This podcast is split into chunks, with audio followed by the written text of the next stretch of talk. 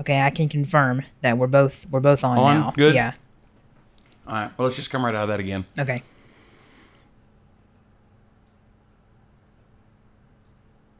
Yeah. no, you start. Oh, I, I didn't know you were going. Yeah, no, I did this. Oh, I didn't see that. I was blocked by the mic. Hello again. Blocked by the mic.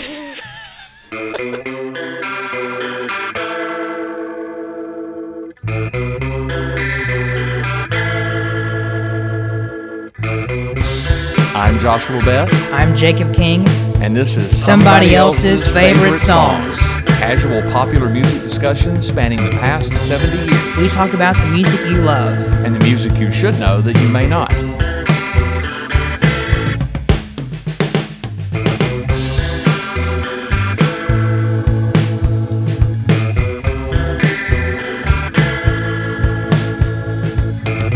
Attention podcast listeners. This is the place where I would normally tell you the number of the episode and the title of the episode, but I feel that I need to come to you with an announcement that this episode is long, passionate at times, crazy much of the time, and there may be some things I need to clarify or cut entirely. You'll get to listen to me do that live. And by the way, yes, that is MASH playing. You're hearing that from our lovely downstairs neighbor who plays it very loudly all hours of the night. It is about 11 o'clock and a new episode is starting. So, this is episode 20. We're choosing to call this Banging on the Bongos Like a Chimpanzee.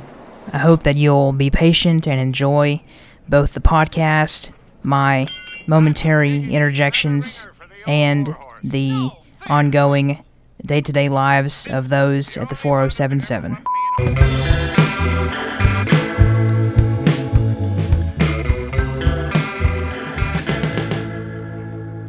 Again. No, but that that'd be real tough. That that do be real tough. Do be? Do be? What do be you be? Hello again. Hi.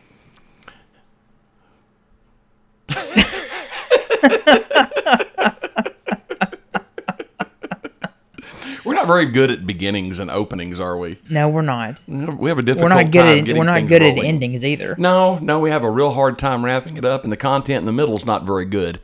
Other than that, But yet here we are. well, yeah, I think we're rolling. Other than those, the beginning, middle, and end. Other than that, We have reached our 20th episode already, hadn't we? yes, that's a wonderful thing. Very exciting. you sound very excited. I, It's a a wonderful thing. very excited. Oh, I did a little bit of that. Robot I? Josh. Uh, we did. we at did. that. In tribute, since Jacob's been working very hard to retire Robot Jacob, but I have indeed. but maybe uh, well, we'll just introduce Indeed Jacob, who will respond to things by saying Indeed.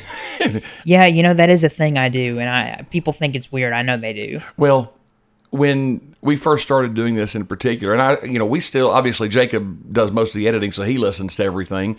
But I, I listen to every every episode, and with with both of us, I find things that are are funny that we say a whole lot, or the crutches that we have while we're talking and trying to think, or you know, Indeed. stammering, or or Word usage, over yes, usage, the over usage of words. Hence fra- the over uses of phrases, over usages of phrases. Yes. Hence, hence the development of the bingo card early on, which I'd still need to update.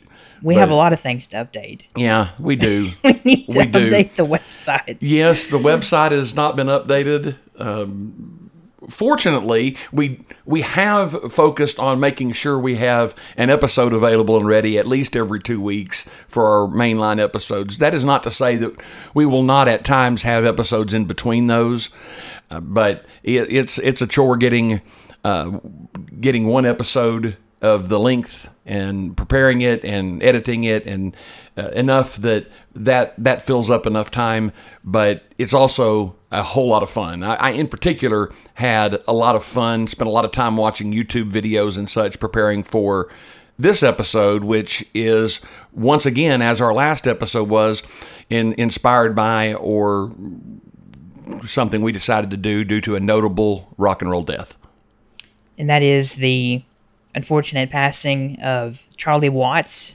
a a notable legendary drummer, as most people know, except for me, uh, from the Rolling Stones. And I, I say that because I have a confession to make. I think that I was an adult before I knew who Charlie Watts was.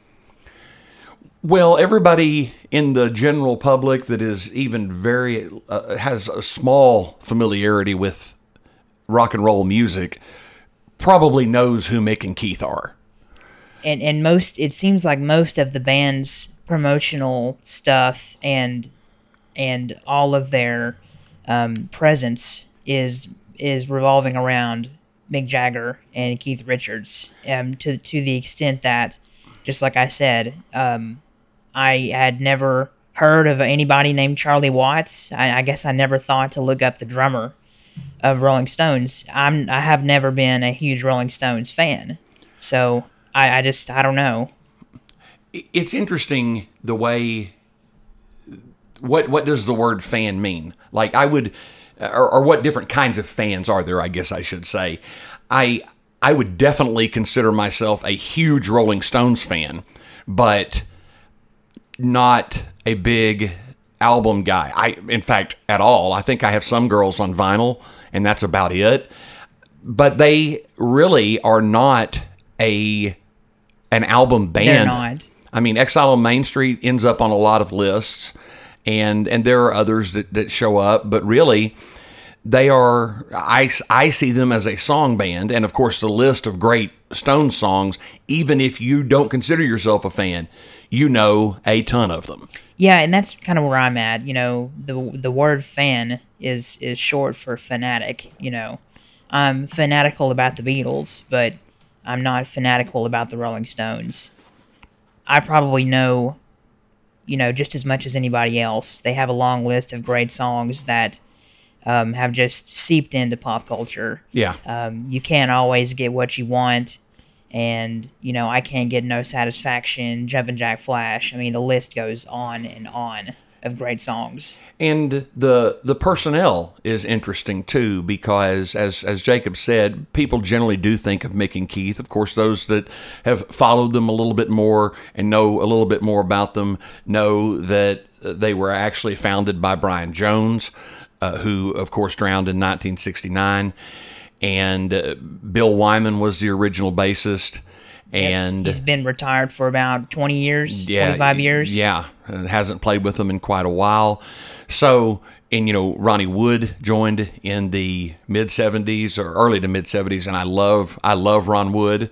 Uh, whether he's playing with, he's a crazy chap. That yes, Ron Wood.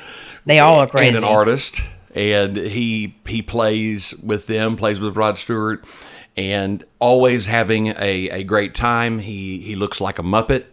Uh, but so does Keith. Uh, they all they all look like Muppets at this point. In fact, it's funny. In in preparing for this, I was watching some uh, various Stones videos, mostly to watch Charlie play, but just because the the energy they put off is is so you so, so crazy and so exciting and, and unique but I found myself leaning toward enjoying it the older they were. I don't like I like the really recent ones because they are are they caricatures? Yes. Yes, absolutely. What Mick does, I mean, if you just separate it from its context, it is absolutely ridiculous. But it's at the same time you're like, yeah, this is cool. And they have these massive stages and they everything is wireless so that they can just walk around for hundreds of feet sometimes and go different places and and Keith just playing that guitar and Ron's playing that guitar and Mick's you know how he does he's strutting yeah. around and you know shirtless or, or whatever but something's going on that's holding all this together. It, yes, it would it would be the meek and mild Charlie Watts. The gentleman's gentleman the gentleman of rock and roll, as he was sometimes called, but the one who's laying down the beat, and that's going to be a theme here, I think, for us, is the way a drummer impacts the sound of a band. Possibly that's the single greatest impact on the sound of any band is the drummer.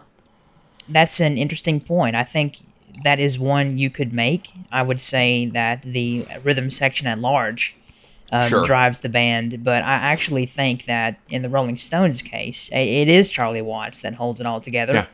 And the song that I probably will choose um, illustrates that. But, you know, everybody is very erratic in the Rolling Stones, everybody except Charlie Watts. Yeah. He was just, he just played the drums. I mean, that was his thing. And not overly flashy.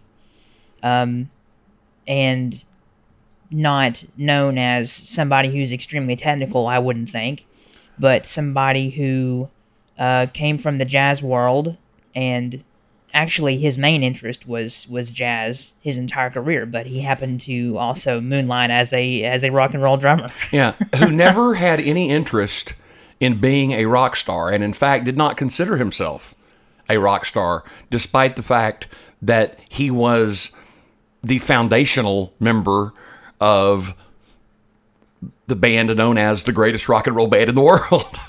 and he wasn't a guy who tried to branch out like another drummer where that I'm going to talk about who became a producer, musical director, um, he very involved in all different kinds of things. He wanted to play the drums. He didn't get into songwriting.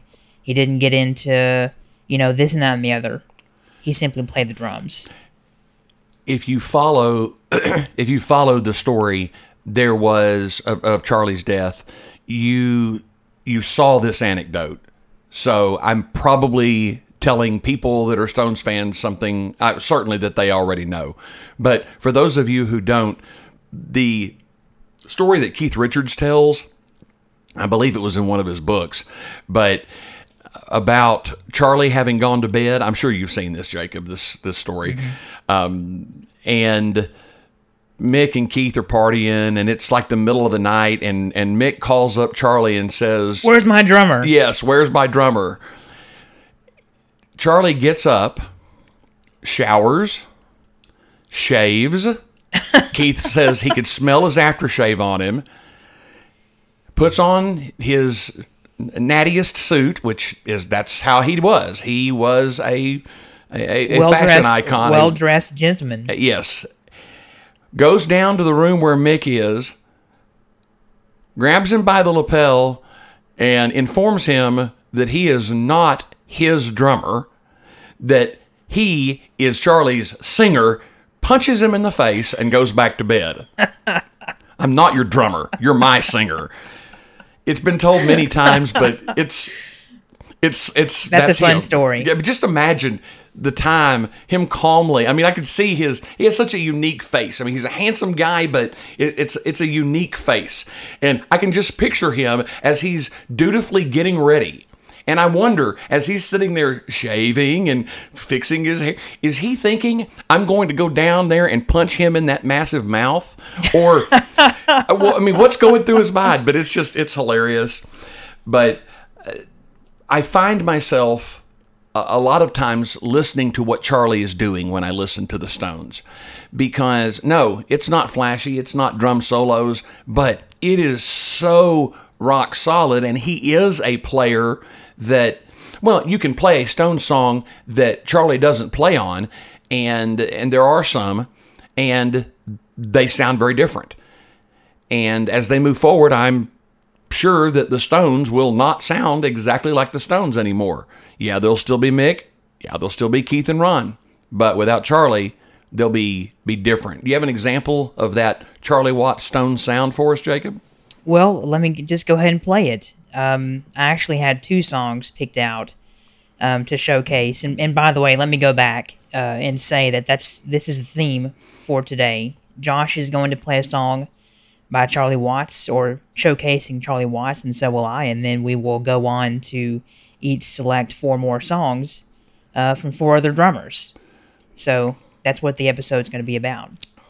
Um, but let me go back to my Charlie Watts choices. I actually, going thinking back through the years, have not paid a whole lot of attention, whole lot of attention to Charlie Watts as a drummer. Um, as I already told you, I didn't know who he was forever for forever. But I had to go back and listen to all those great Stone songs that I've always loved, and you know what? There is there is a there is a, a definite heartbeat of the band. It is Charlie Watts. Yeah. Uh, so let me go ahead and play you this one.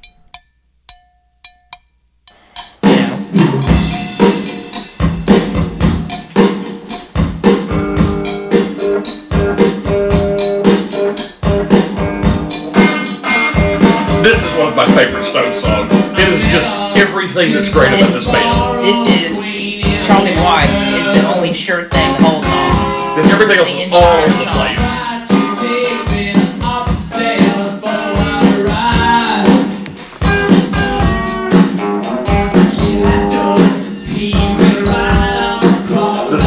King riff.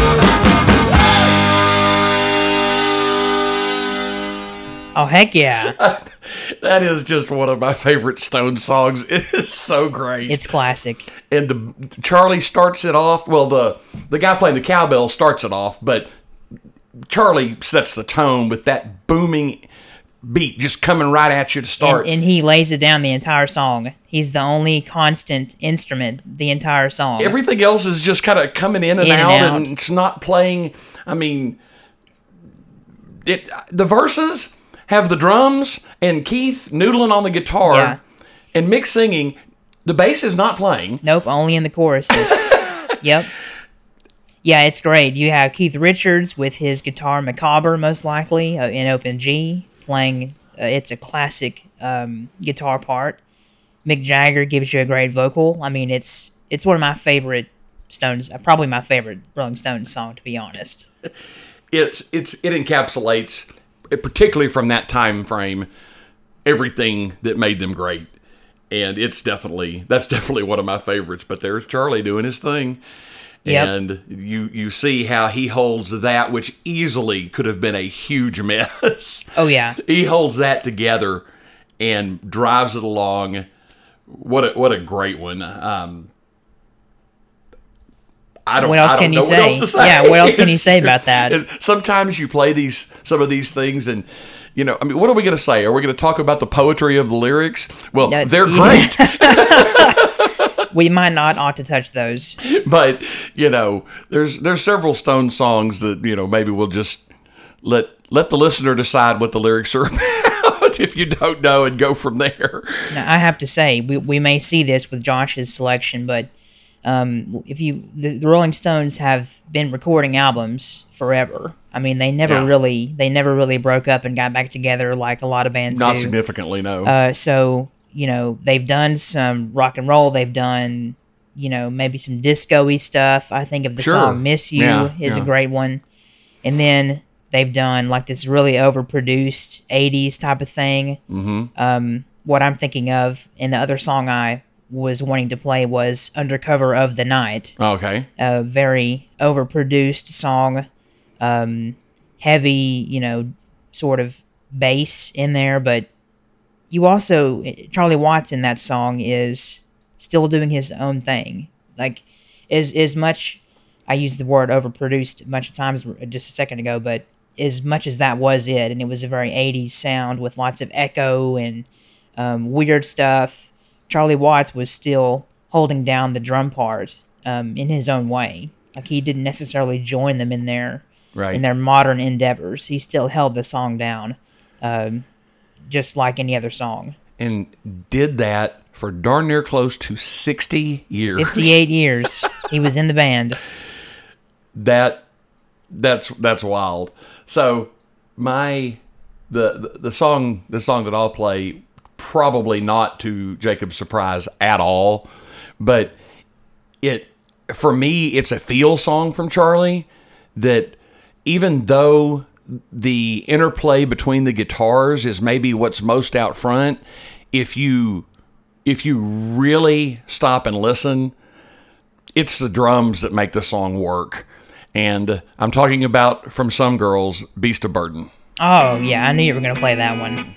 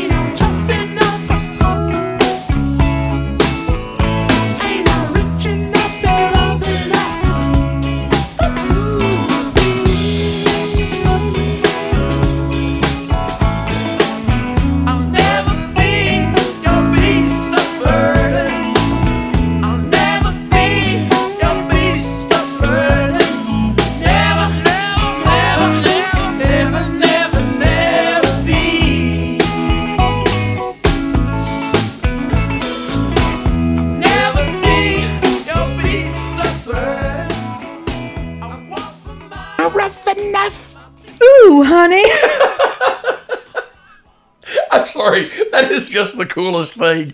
You see the videos of those two guys, Keith and Mick, and you get down to the end and they're doing the never, never, ne back and forth. And, and Keith will just roll his head back, and that guitar is like down Down to the floor? Yeah, the floor.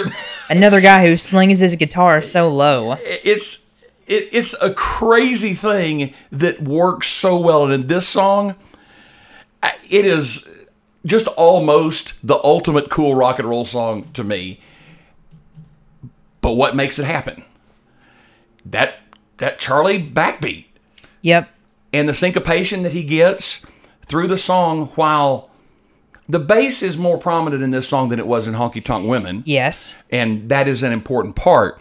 But really, you've got two guitarists here just playing lead Yeah. back and forth through the whole song. Yeah, you were saying that this, you know, um, Honky Tonk Women and Beast of Burden are kind of like 1A and 1B.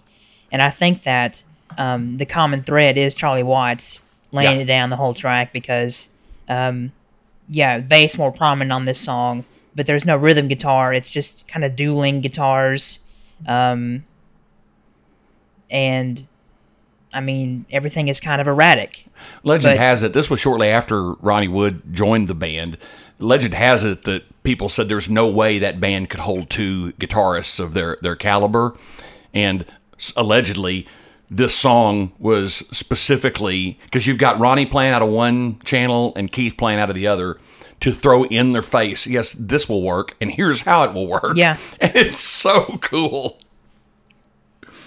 What what is I mean again, kind of caricatures of themselves, but who uh, who wr- writes a song and, and starts going pretty pretty pretty pretty pretty girl and and it works. I, I don't know. I just I've always liked it. I absolutely think it's fantastic, but it really shows what Charlie adds and and how he can be funky. And that is a definite funky song. You cannot sit still. No, you can. You cannot sit still when really either of those two songs uh, are playing. If if I was going to play another one to focus on uh, Charlie, I would I would actually probably go to a time also go to a time in in the band that is maybe not quite as as highly thought of, but where at this point they're putting Charlie out there uh, musically and saying, "Yeah, okay, this this is the guy." And I'd probably play something like um, "Mixed Emotions" from Stealers Wheel. Um, Stealers Wheel? That's not what it's called. Stealers Wheel is a band from Steel Wheels. There you go. the the brain the brain gets it close sometimes. Like Charlie Watts played with Gerry Rafferty. I was close. Steel Wheels and Mixed Emotions because his drum sound on that is is pretty pretty solid. So Charlie Watts. I am struck by the fact that we have lost Dusty Hill and now Charlie Watts and countless other musicians the last couple of years that have gone. And, uh, you know, nobody lives forever. And so it won't be before too long, all our favorite musicians will um, all have passed away. Yeah. Which, it, you know, I guess that's sort of a somber note, but, you know, that is what strikes me as, you know, these guys have been around for so long 58 years playing rock and roll music. you mean you know somebody who particularly who's been in rock and roll his whole life, but you know the death of someone at eighty, it can't really be said to be a shock. Yeah. But you know, people just continue to bemoan the deaths of all these legendary performers, and, and rightfully so. It, it it it stinks. I never saw. I have never gone to see the Stones. I don't know why. It's it's a great and, and just like I said with ZZ Top. I'm not saying I wouldn't go see Mick, Keith, and Ronnie because I would, but it's not the same. I don't really feel like I will have gone to see the Stones without without Charlie. Just like I won't really feel like I've gone to see ZZ Top without Dusty. Well, I think that's e- the the loss of Dusty Hill is even more evident with ZZ Top. Oh, I it mean, absolutely is. Three guys, and you know, I'm sure that Elwood Francis will do fine, uh, but it's certainly not the same. It- it- I it mean, won't be. the Stones have been going for 30 years with, um, uh, I th- believe his name is Darryl Jones on bass, and it's just because, um, you know, uh, the the bass player since the beginning, he just wanted to retire. Yeah, Bill Wyman retired.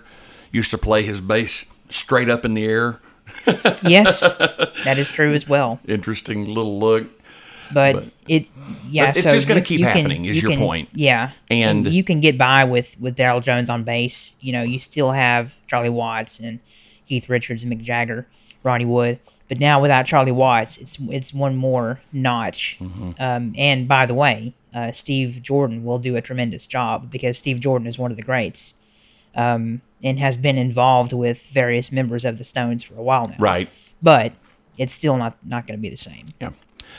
But yeah, he Jacob is right. It, it's just going to keep happening. These guys are in their a lot of them are in their 70s or on up in their 80s already, and so uh, it will it will be a theme for however long we do this podcast that we're going to be doing tribute episodes because as he said nobody lives forever and these people that came up in the 60s we're losing them and we're going to keep losing them and that's that's a shame Well, on that note, then, as a continuing tribute to Charlie Watts, we would like to, as I said, discuss some other drummers.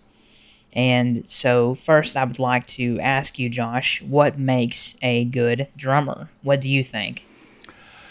So earlier I said that perhaps no one more than the drummer impacts the overall sound of the band. There's only one drumming sin to me as far as the influence on the band and the sound of the band. There's only one drumming sin. Is that overplaying? No. You can overplay and be great. What you can't ever do is be boring. Oh, you mean like Don Henley type of situation? I, I think I, I think I, I- that that I knew you would say that, but I, I think that the Eagles' records could be better, eh, as good as they are, with a better drummer. Yes, If- I, I think so. it- it is perfectly fine. Do not get me wrong. You're a garage band, you know, you are a singer and you just have some backing or whatever. You you can have a timekeeper and there's nothing wrong with that. And I've seen a lot of shows that literally just have somebody with a snare drum keeping time, you know, with brushes or something. I mean, we've seen this a lot and it can be that can be really good. But I am talking about basically a rock band and the influence of the drummer on that. And the rule number one is don't be boring. That is a good point. I think you answered my question. Um, and yeah, you know, I love to make fun of Don Henley. Uh, I'll continue to do so. I think yes, he is a boring drummer. That's a better term, boring. Okay, Yeah. because obviously Don Henley is good enough because he is well recorded. He's he's well recorded. I mean, he is good enough to record albums as a drummer and tour and all that. Yes. But as far as if you look at each member of the Eagles um, and their musicianship, he's easily the weakest musician in the group. He is. You think about how great a Don and Felder is. Well, of course, yeah, that's, that's, where he makes he up for it. Yeah. But they they could have just got somebody else. I don't know. I, I love the song. I can't tell you why because it's a yacht rock staple, and I love Timothy B. Schmit. But the drums are comical. That's actually that's I have to say that song is probably probably my favorite Eagles song, Yeah. and I, I just because I love the vocal and I love the guitar playing, um, the keys. But yeah, the drums are so weak; they are robotic. They are. It- it is. That's It's the word for it. laughable. It's, robotic. You know, there is. So when you talk about drummers, there are there are some things I think we should probably define a little bit. Now, I'm not a drummer. Jacob is a little bit of a drummer. In fact, he is a pretty good drummer. Um, he is not our regular drummer in any of the incarnations of our band, uh, but there have been situations where he has has sat down and played, and he can play the drums. So he may have more input on some of this than I do from a technical standpoint. But I feel like we should talk about some other things besides my rule number one: don't be boring. That sort of will inform and help explain the the drummer. For example, one of the things is swing. Do, does the drummer swing? Well, I mean, it don't mean to think if it ain't got that swing. So, what what that actually? How would you describe swing? So this is really strange because I I'm trying to figure out how to put this in perspective. I'm trying to think back in 10th grade when I was in jazz band for the first time. Uh, the band director, our director Mr. Rollins, tried to explain to us what swing was because we would look at a chart and it would simply be written out eighth notes just how it is. But we're coming from marching band and all that. We're just reading it straight, like one and two and three and four and which is so- pretty important when you're a marching band. Yes, but he had to teach us that it's more of a um, like a, a syncopation almost, just like you were saying, Josh. It's kind of like um, a dotted eighth note and an eighth note. It's lazy, but you can't notate that. You have to teach. Um, he had to teach us how to feel it, Right. And that is really what swinging is about. It's about a feel and it's lazy. and, and you can't and you can't write it out. And so instead of one and two and three and four and, it's like one and two and three, uh, four, uh, one, one, uh, two. two. Yeah, yeah. So it's it's it's something different in there. Yeah. And when you want when you want something to not be so straight, you could just tell a drummer swing that a little bit. And Don Henley didn't understand. Clearly not. but there there are other things, and we won't go into trying to defining a bunch of terms, but that are very important. Uh, the groove, yes, example. the groove. the backbeat, the pocket, uh, a, a shuffle, these kinds of things, uh, different sorts of beats that have different names. There, there's all sorts of things that, that make up what a drummer brings to the table. And I don't know about Jacob, I, I'm pretty sure his will be the same. My selections run the gamut of types of drummers I think so. I, I in rock. And In I, I- let me just say that up front. I I did not select any jazz drummers, which you could go down that rabbit hole all day of great players, or any country drummers. I've selected rock drummers.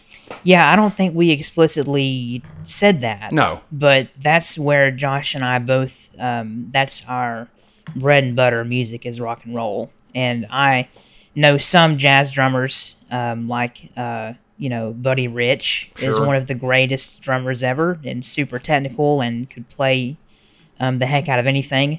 But um, that's not the style that we're about um, primarily.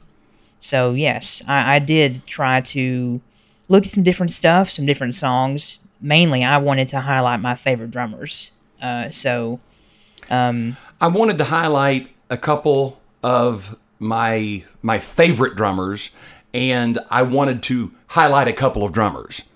If yeah, that makes well, any sense. yeah, and I kind of did that with one. I, I bet I know who you're gonna choose when you're thinking about highlighting drummers. if if we Um, if we picked the same one on that, it will work very well. Well, I'm But sure. we will wait for that moment and see as it is time to jump into the list proper. And I just want to say, if there happens to be any drummers who are listening who play the drums, I mean, yes, I play the drums. I really enjoy it, but I'm not very technical. Like I can, I, I like to listen to the song and play it back. So I'm not.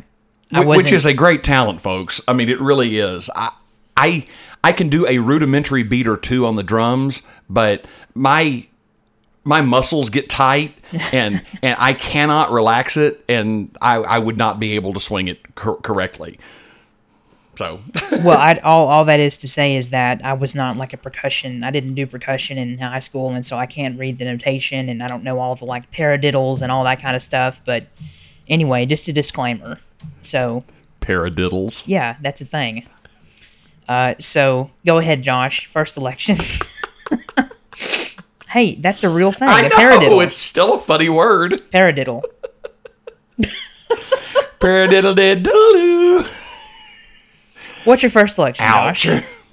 Well, I guess this would be your your your second selection. Well, you know, Charlie Charlie's the the intro, so we'll we'll we'll each be picking four as as Jacob said. Uh, I want to I want to start off uh, just by playing something. okay.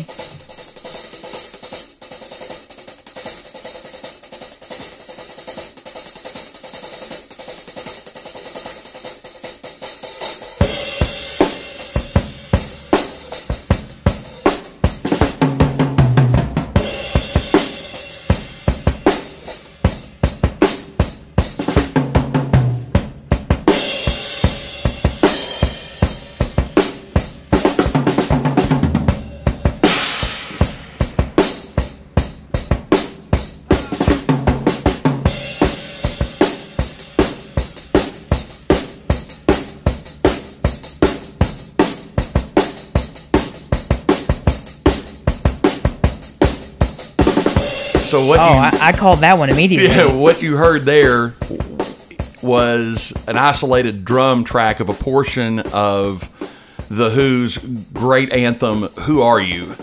And no I surprise really to know. anyone, I have definitely selected Keith Moon as probably my favorite drummer and the one I cite as the greatest drummer of all time Ouch. from Ouch. the Who, Ouch. Keith Moon. Gonna have to disagree on that one. Well, but you feel free to keep disagree, going. but you know, there's a lot of people these days that seem to revel in being wrong. So including yourself with that, uh, with that characterization of Keith Moon as the greatest ever. he is the greatest rock and roll drummer He is ever. not. He is not. Period. No question. Exclamation point. I don't think I've ever disagreed with you so so much on this show. Well, you'll get your turn. Yes, I'll have to take. I'll have to pick mine next. Who is actually the greatest drummer? So go ahead. So, so the story is told about how Keith Moon joined The Who, which was basically walking up to the band and saying, I'm a better drummer than him, sitting down and playing the rest of the show, and then playing with The Who for the rest of his life. I didn't know that. Yes. And I do not believe there was much formal training. He didn't practice, didn't even have a kid at his house. He just he just had that thing. He, he could play. He was working at, at that time at, what's it, a clothing store? Uh, uh, no, he was selling plaster. And when he went up there that night, he like busted the drums, not on purpose. I mean, he just played them so hard that they that some of them broke, the pedals broke, and so after it's over, he's a little worried. You know, well, what did I just do? And Daltrey comes up to him and says, "What are you doing next Monday?" And it's like, "Well, nothing." And he said, "Well, you're going to have to give up work. We've got a gig on Monday." And that was it. and Keith said that they never actually asked him to join the band. There was never any formal agreement. It was like, hey, all right, we got we got a place to be. And from then on until his death, he was the drummer. And he didn't really care about like like some of these people we're going to talk about have played on thousands of records. He wanted to be the Who's drummer. That's all he cared about. And uh, well, that and living up to his nickname of Moon the Loon. Of course, the stories are legion and legendary Oh man, blowing up uh, toilets was a particular favorite, first with cherry bombs and eventually with dynamite. I believe he also liked to throw TV sets out of windows. Yes, uh, there is a very famous story where they're leaving to go to the airport and he demands that the limo driver turn around and drive like half an hour back to the hotel, goes in, throws the TV out the window, comes back and says, I almost forgot. And there they go. I think they he probably pioneered the whole the whole stereotype of of rock and rollers destroying hotel rooms in their wake. Yes, and no one's ever been better.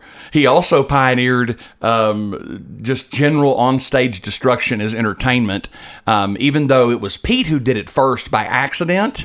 I, I think he was had a low ceiling and he rammed his guitar through it, and so, but but of course it became a thing at the end of Who shows to. For, for Roger to smash his, excuse me, for um, Pete to smash his guitar, and for Keith to just knock the drums over uh, and just destroy them and throw things. And he would put explosives inside the drum kit. Uh, there's a very famous clip uh, from the Smothers Brothers uh, show that he got too much gunpowder loaded into his kit, and the kit blows up, and everybody kind of runs off, and it, it like damaged Pete's hearing to this day. He he was an entertainer at every moment. But what he really loved was being the Who's drummer. And Pete said it best when he said that he is the lead drummer for the Who. That that is accurate. He does not play like anyone else. He plays at times nobody else would play. He puts fills in places nobody else would fill them. And creates the sound of The Who. There are songs that I like from Face Dances and from um, uh, the album before Face Dances, the first one they did after he came out, uh, after Keith died. Um, I can't remember it. Um, it's the one that's got you better. You no, it doesn't. That's on Face Dances. I don't know what I'm talking about. Uh, Eminence Front is on. Anyway, the two albums they did with Kenny Jones, they're fine, and I like Eminence Front. I like You Better You Bet, but doesn't, it doesn't quite sound like the Who, not without Keith doing his thing. So uh, stories could be told. The bottom line is, after they recorded Who's Next, they took a couple of years break uh, before they started working on Quadrophenia, which those two albums, top notch, wonderful rock and roll albums. Quadrophenia, uh, preceded by Who's Next, and Keith couldn't handle it, and that was when he really went went downhill and developed the strong alcohol and drug problems because literally all he wanted to do was play drums for the Who. And so I'll I'll go uh, here here we go. Here, uh, Keith Moon. I suppose as a drummer I'm adequate. I've got no real aspirations to be a great drummer. I just want to play drums for the Who and that's it. That's really That is- cool. that is a lot of focus. And he uh, talk about you you might hear the term wall of sound described when thinking of, of Keith Moon because he he really did um, he, he really did use his time very well.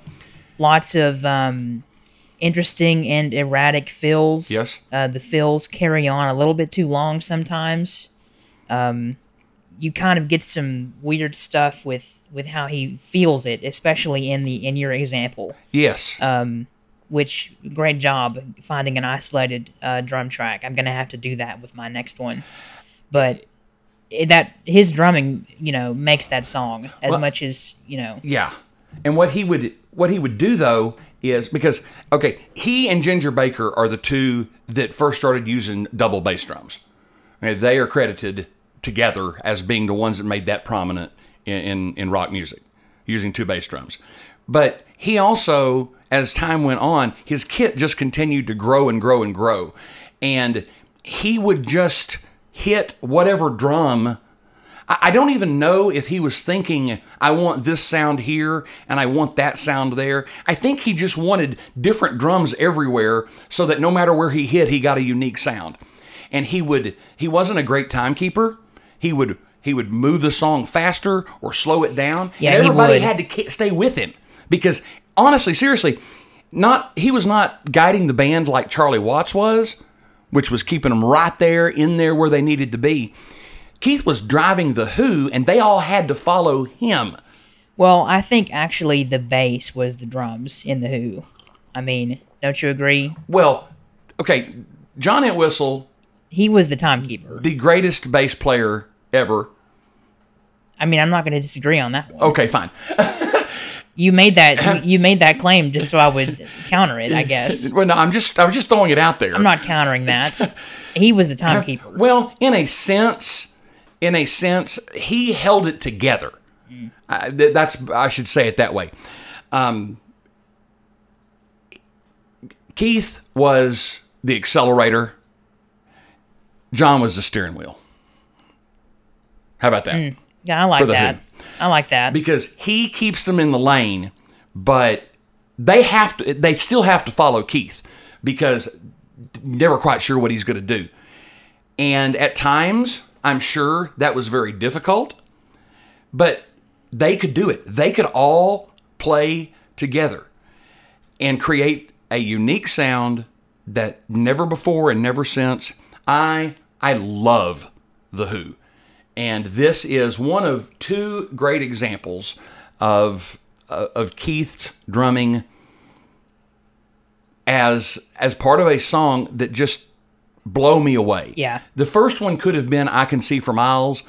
That's a great example of his drumming as a signature part of a song.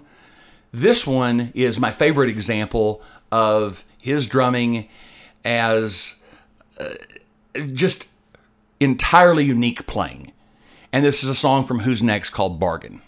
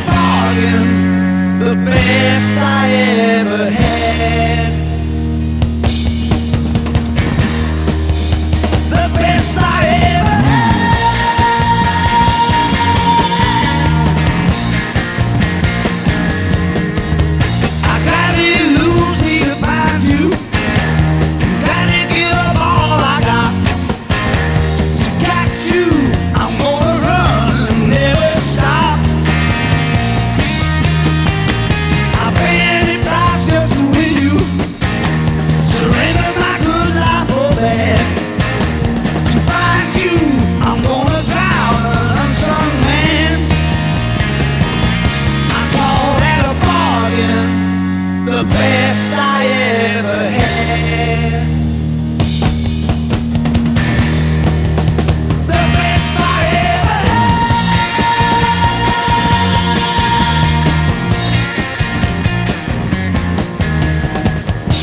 I sit looking round, I look at my face in the mirror. I know I'm worth nothing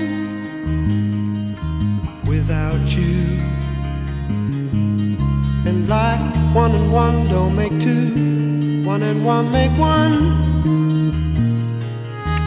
And I'm looking for that free ride to me. I'm looking for you.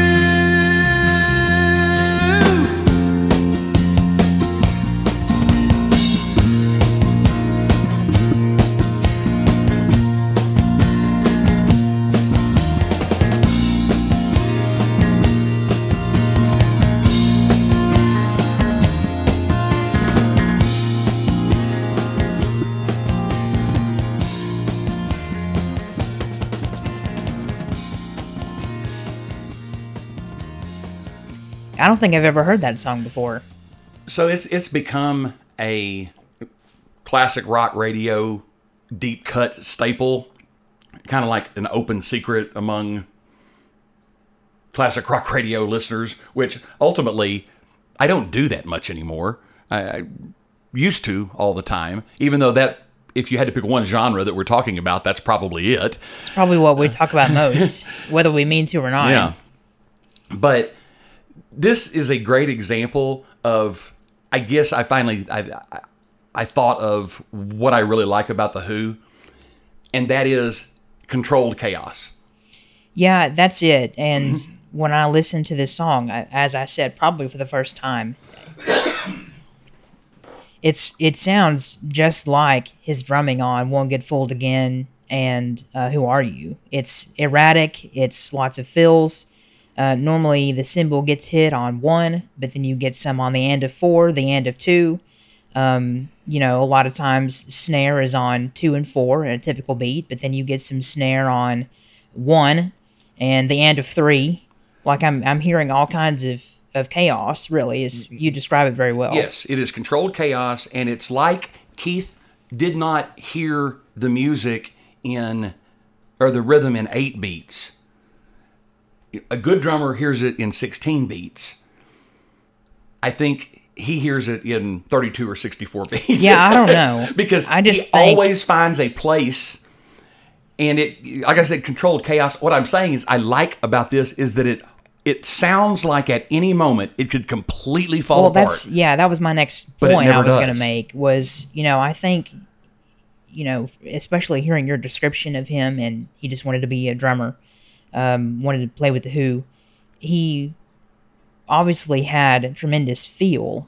He felt the song, he felt the beat, but there there comes a point um, when you're doing fills like that where you're gonna you're gonna get out of time you know you're gonna fall apart if you yeah if you can't make it back to to one um or make it back to where, where whatever beat he wanted to get to if you can't make it back there on time then you you start to get messed up yes, really it- quickly It, will just completely disintegrate. So- and that that's why I just don't think there's anybody that played like he did. no i don't think so but i still don't think he was the greatest drummer Well, ever that's why that's why I say he was was the greatest because nobody played like him. Uh, he had his own thing, and I have always been a, a- as long as I can remember, a huge Who fan. I still am. who Who? oh yeah right the, the who sorry i'm sorry that was a total annette king thing my mom she'll do that who Who? Oh, it's always who. And then Yeah. we had guess who. Anyway, I love Keith Moon. I love the Who. I think he is the greatest because no one was like him. Because he did things that nobody else has ever done, and for me, he stands alone. That was Keith Moon from the Who, my favorite drummer. Period. So we're going to get one from Jacob now, who is going to provide a counterpoint. Yes, uh, we are staying on the same island. So I think that every, almost everybody on my list are British drummers, and that's how I came up. That was my introduction to rock and roll. Really, was the Beatles and all the British stuff. And Keith Moon is great. and Rolling Stones ranks him highly, even though the Rolling Stones lists are kind of stupid. There is one thing that I agree with on Rolling Stones. They have their list of greatest drummers of all time. By the way, I want to say it's not very fair to put rock drummers and jazz drummers. I don't think it's fair to put them together because, you know, for instance, Buddy Rich should be a lot higher than like 14 or whatever. Yeah, uh, that's very difficult to do. So you can't really compare drummers that well. Anyway, they put John Bonham at number one, greatest drummer.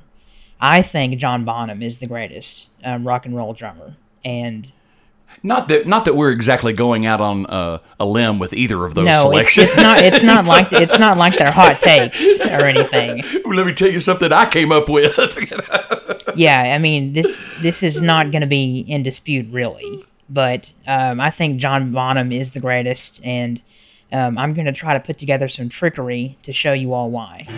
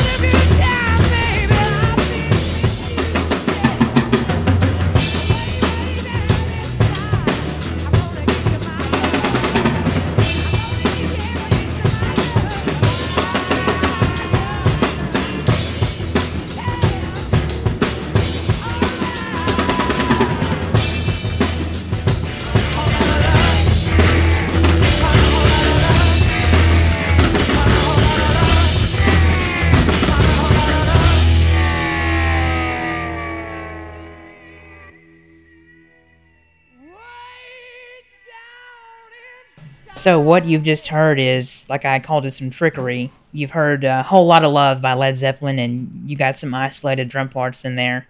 Man, John Bonham, he can hit. He hits them drums. man. yes, yes. What a powerful player. That's uh-huh. that's something that strikes me every time I hear Led Zeppelin is he appears to hit the drums so hard and he has such a such a different sound as well. And that Yeah. that actually comes down to um, some recording stuff, the way they mic the drums and the way and actually I, I learned that um, I believe on this album it's Glyn Johns doing a lot of that. Actually, Glyn Johns helped to mix and engineer the first album, but I do believe he was integral to setting up uh, John Bonham's drum sound on that album, which would have carried over um, to albums after that. Oh, He- really? He, ends up, you know, doing some Eagles stuff. Um, at Don Henley, Glyn Johns worked with the Beatles. yes.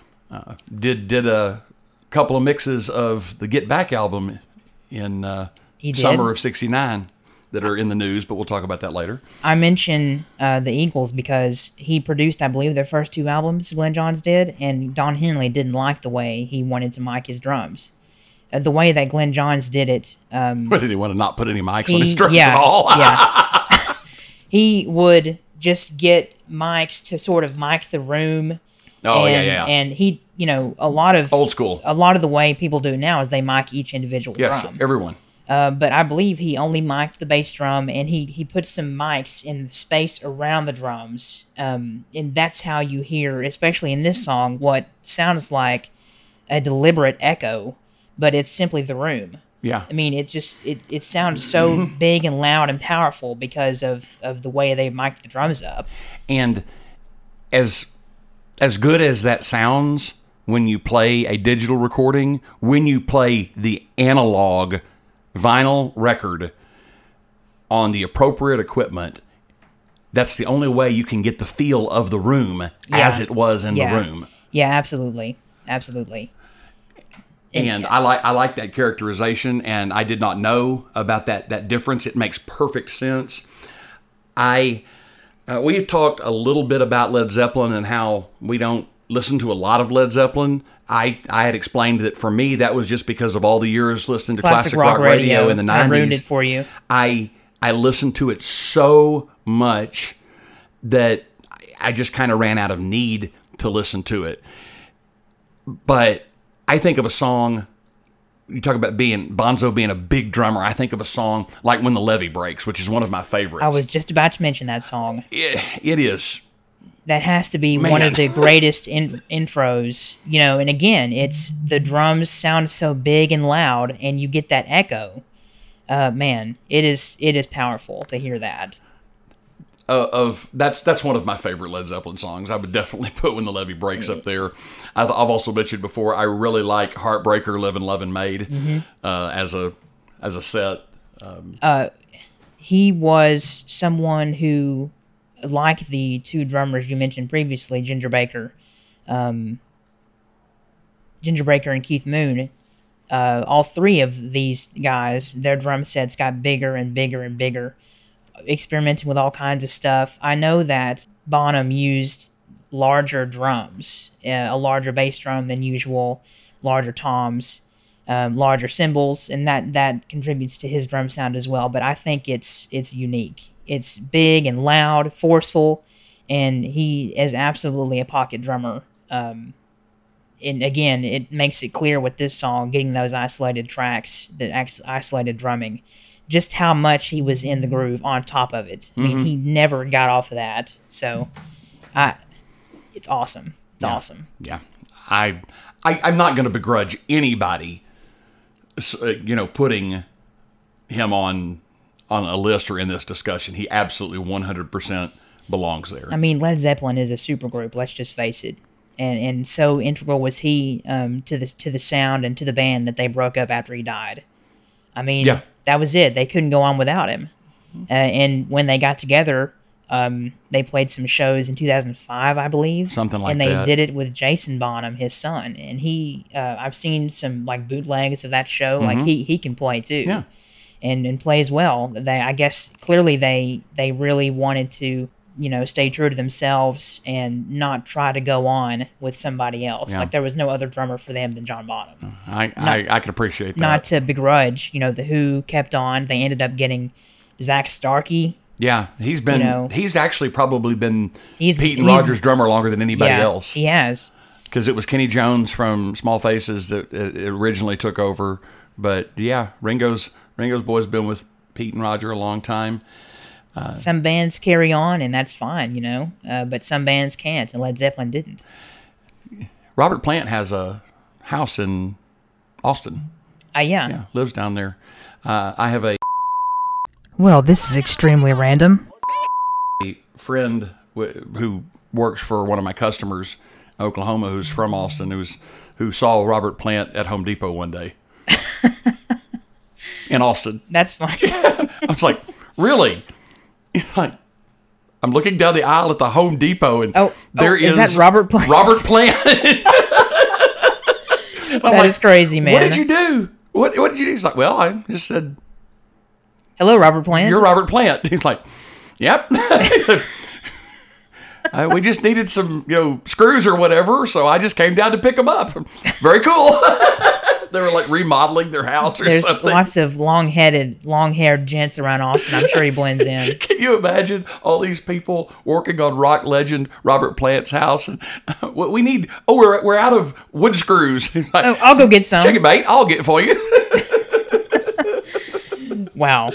That's pretty funny. Great, great, great selection. If 1A, 1B, put them however you want.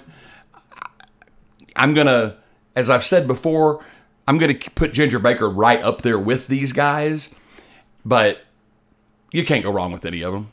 I want to I want to leave John Bonham with another song which I am strategically I'm going to play just a little bit of it, but I'm strategically hoping that this foreshadows one of Josh's Josh's selections and we'll find out. Interesting. This is a song called Fool in the Rain.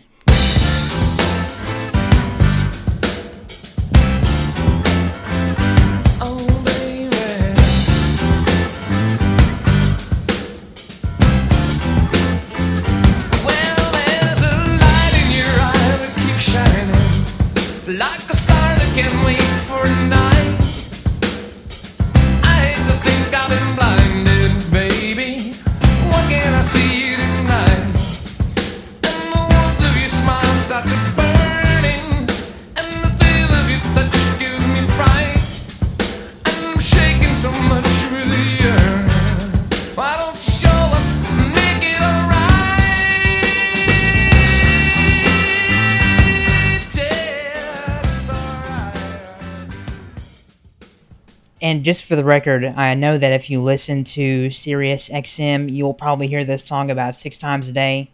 It is a party song, but uh, after I said that, Josh looked at me in a very quizzical manner, like he didn't know what I was saying. And of course, he didn't know what I was saying, but just don't worry, I wasn't saying anything too weird. That's going to be important later. Not so much as it is overplayed. So, anyway, uh, Josh, what is your next selection? Okay, so this is this is quickly becoming list of dead drummers, but I'm I'm going to go with the other first person I thought of. Now, keeping in mind, I feel like I've talked about Ginger Baker before, and so I didn't put him on the list. I've already said how, how fond I am of, Gin, of Ginger Baker's playing, just like I've talked about how fond I am of Ringo's playing and what he did. So I wanted to highlight, like I said, some of my other favorites or certain things about certain players. So I'm going to go with, after Keith Moon, the one that I thought of next. And that is a fella from Southern California named Richie Hayward. Almost, almost if you if you do Richie H A on your Google search, you get Richie Havens, of course. I, I got them. I got them backwards. But Richie Hayward was the drummer for Little Feat and perfectly exemplifies what I have done, at least in the beginning here, of band defining sounds, which I wanted to kind of stick with a little bit. The Who sound most like The Who when Keith Moon is drumming. And Little Feat sounds like Little Feat, one of my favorite bands all time when Richie is behind the kit. Now, he died in 2010 uh, of, of cancer. Uh, I believe it was liver cancer. And so he's been he's been gone for a while now. But his feel and where he plays and when he plays gives a funkiness to the Little Feat sound that is unique. They just don't sound like anybody else. And they are, again, another band. Of course, Lowell George founded the band. Richie was in the band from the very beginning. Okay. Uh, he was in Little Feat from formation until he died. Uh, very, and of course, you know, Lowell George only lived, you know, what ten years or so past when Little Feat founded, and they refounded. And I've told that story before. You have? but I've not seen any. Obviously, never saw Lowell George because I was a kid when he died, but I've not seen any version of them. And for a band that I like so much, I really, really regret that. Richie not only played with Little Feat, but he played with everyone else. Eric Clapton, Ry Cooder, the Doobie Brothers, Bob Dylan, Peter Frampton, Buddy Guy, Arlo Guthrie, Barbra Streisand, Taj Mahal, Robert Palmer, Bob Seger, Linda Ronstadt, Carly Simon. You get the idea. Uh, Warren Zevon. Uh, He played with everybody. And he is a fantastic drummer. So a lot of time you want to play air drums, and I've done this with with certain songs. I think it's it's good here. Just try to, if you know anything about music, just just try to drum along with this and see if you ever hit the the or get excited when you hit the the snare at the same time he does. This is the lead off track from Little Feat's second album. This is Easy to Slip.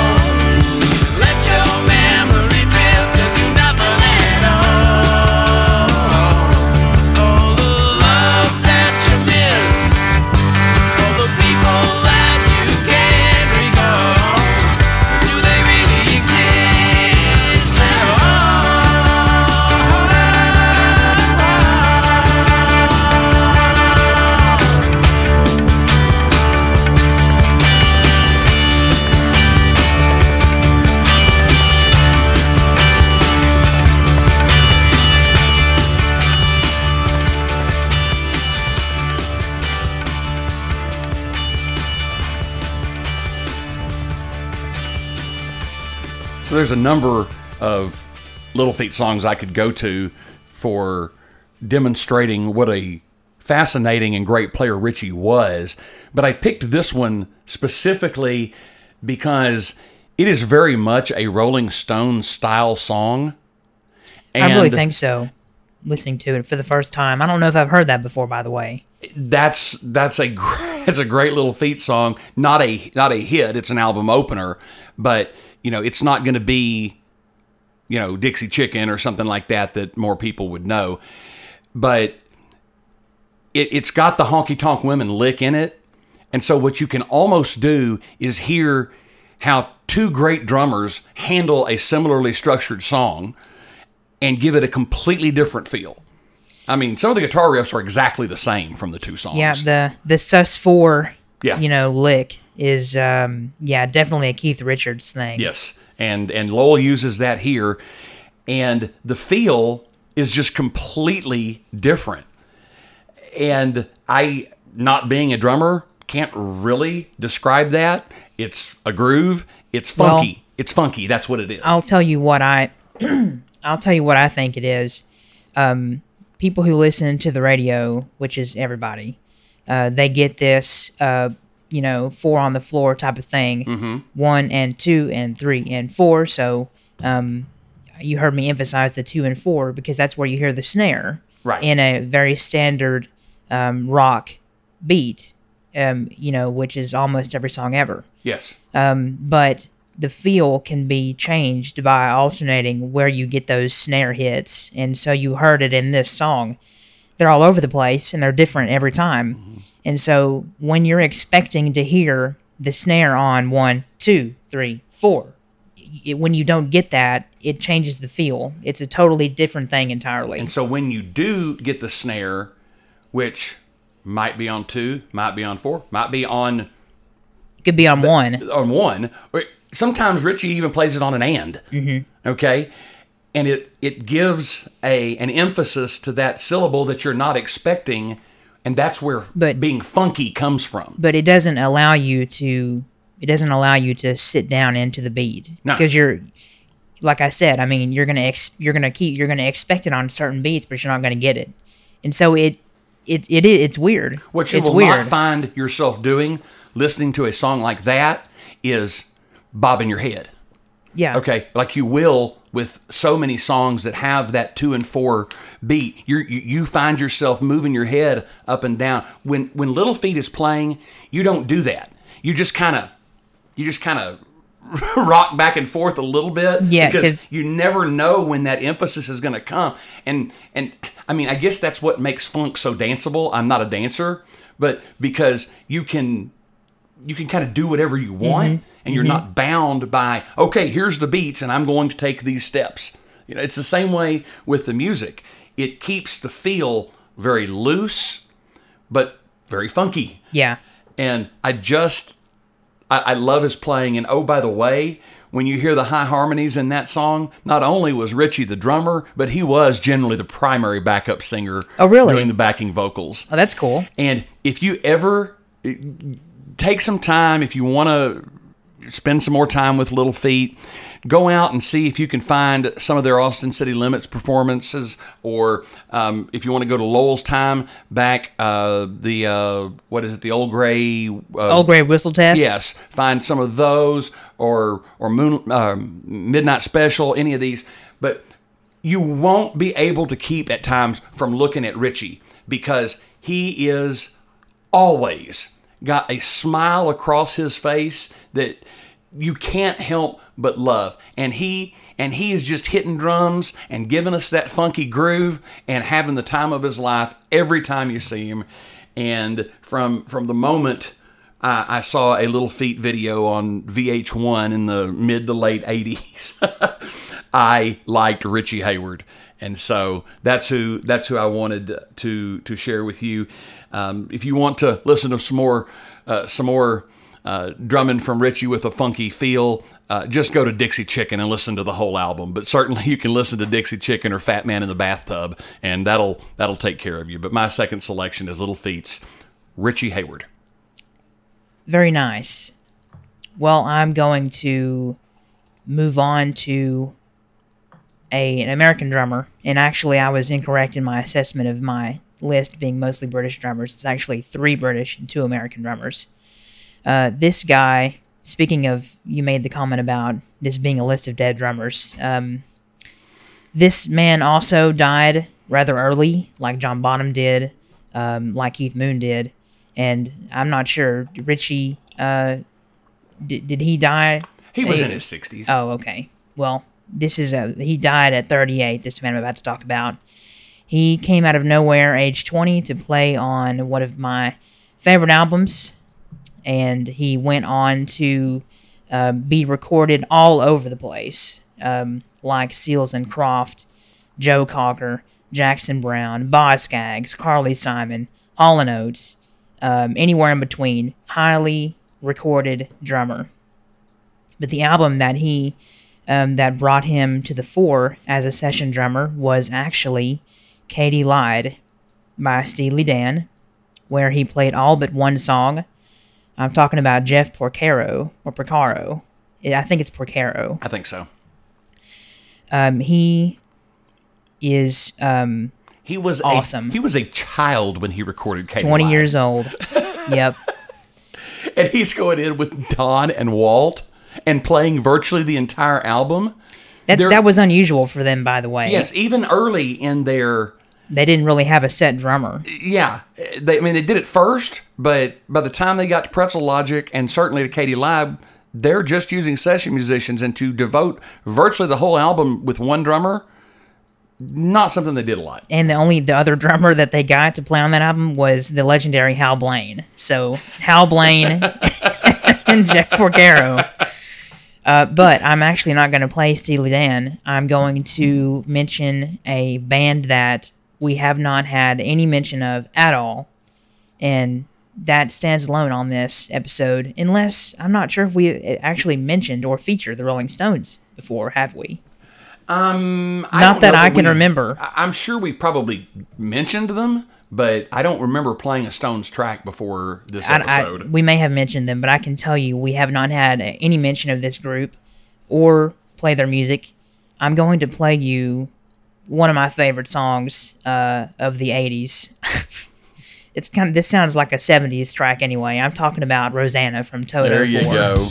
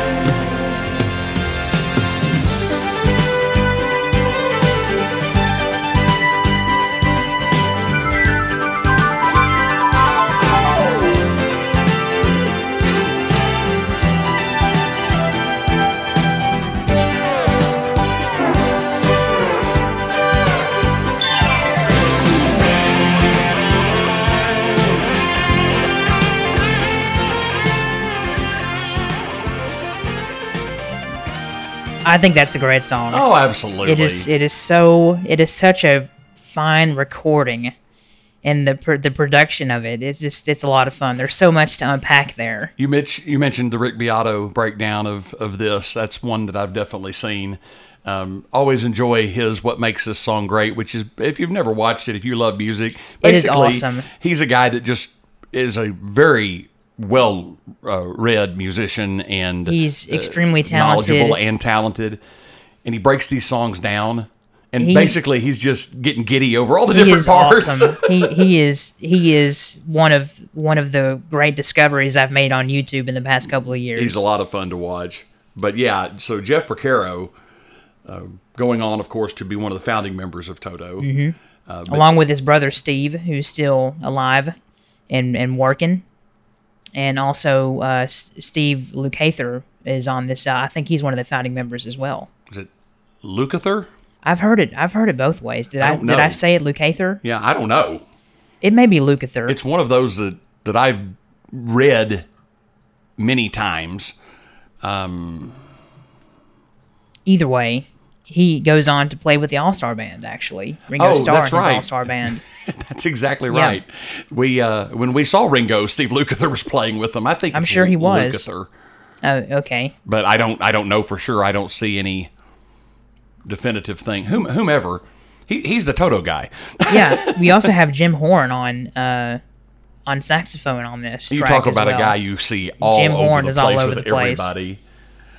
but Jeff Porcaro is, yeah, I think he's great. He he really is. Um, you know, the first musician that I've talked drummer I've talked about on this episode that's really a session musician.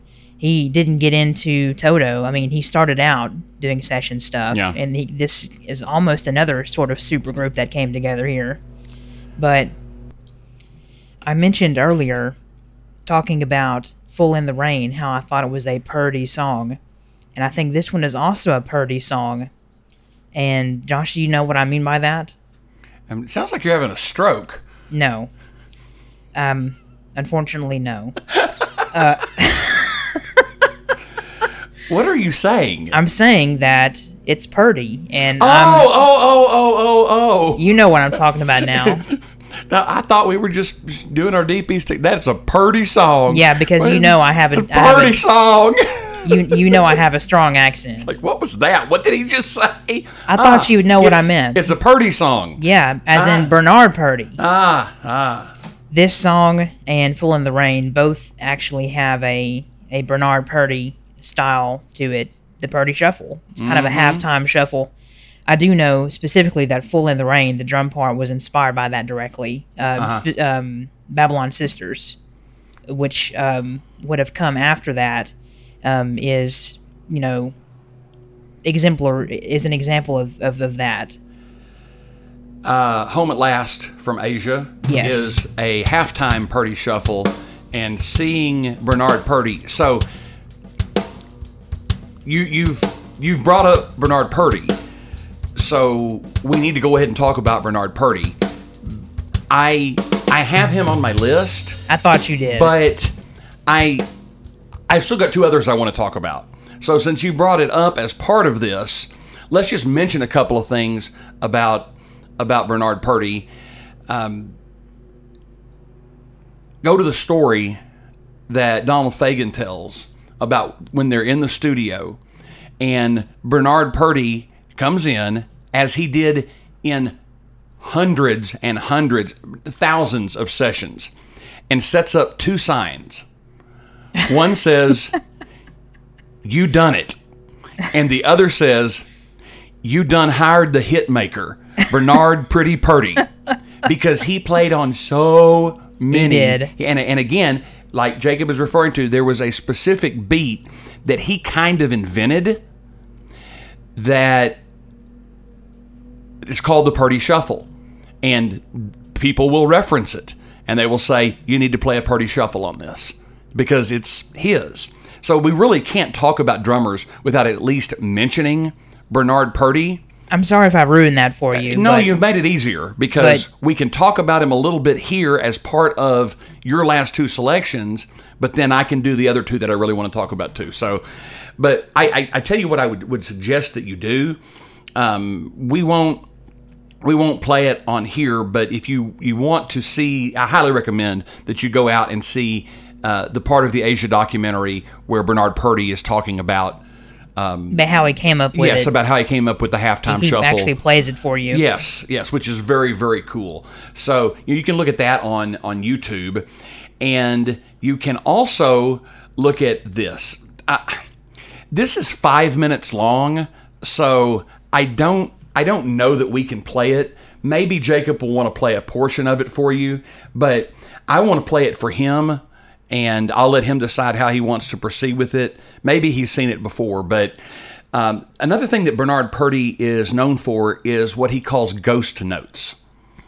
Have you ever gone down that rabbit hole, Jacob? Um, I don't know actually. okay. I think so, I think hearing you say ghost notes, I think I know what it is, but I don't really know. Uh, let's let's hear it. this is this is an example. Whatever he chooses to play for you, if you want to go see the whole thing, there's a five minute video on YouTube uh, of Bernard Purdie talking about ghost notes, and it's just great. It's so cool. So check check out this por- portion of it, and then go watch the whole thing. With this video and on through the end of the podcast, you're going to get some extra commentary as the video is being played. And then after the video, maybe some extra stuff before we turn our main mics back on uh, from this secondary mic that's just picking up the room. Ghost notes.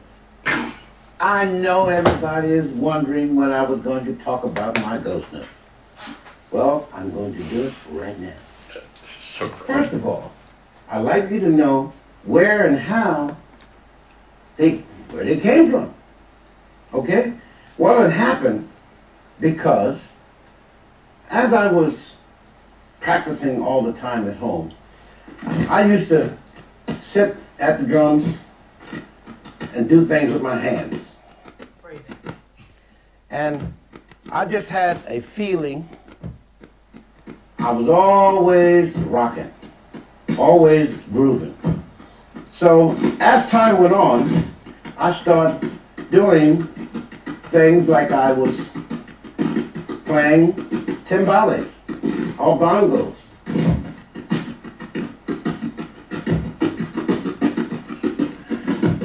And this is how I started. And I started to like the sound.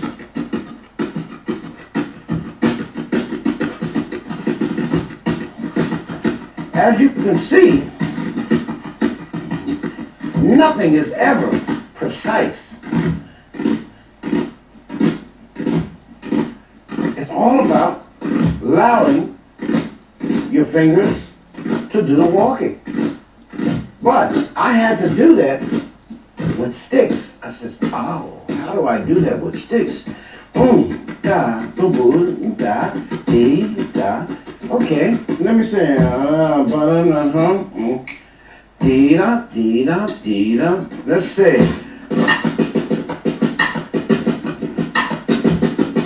He's using his fingers and the All right. sticks. Oh, that works. Yeah, okay, so that's what I thought. There's music in that drum beat. Keep watching. I think this is fascinating. All right.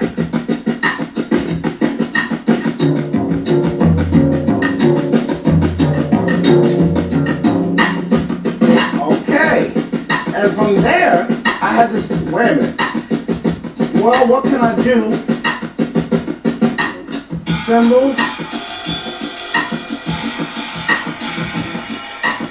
Well, actually,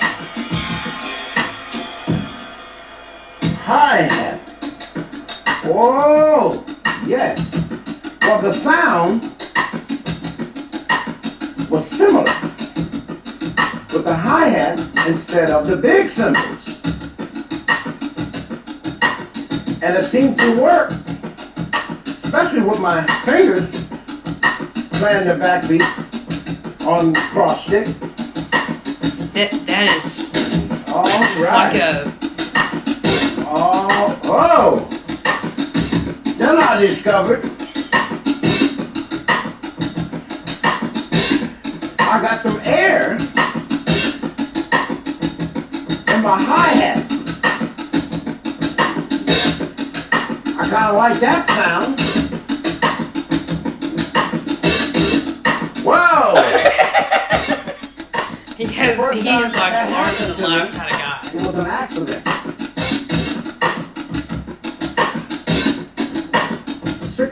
Notes. Ooh, I like that. So I started to do a lot more.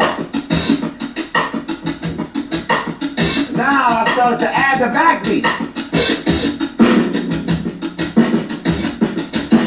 But I still have to remember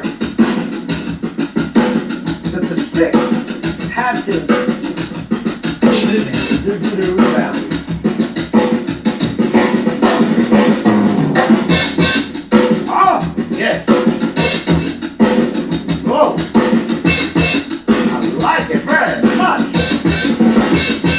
Hitting the snare in between the snare hits. Yeah. yeah. No, that's Oh, hey, hey, oh. Oh. All right. Oh. It's just full of rhythm. this is. And that's how my ghost notes came about. And Where's my? my hi-hat, my psst, psst. yeah. Isn't that the greatest video? see Yeah.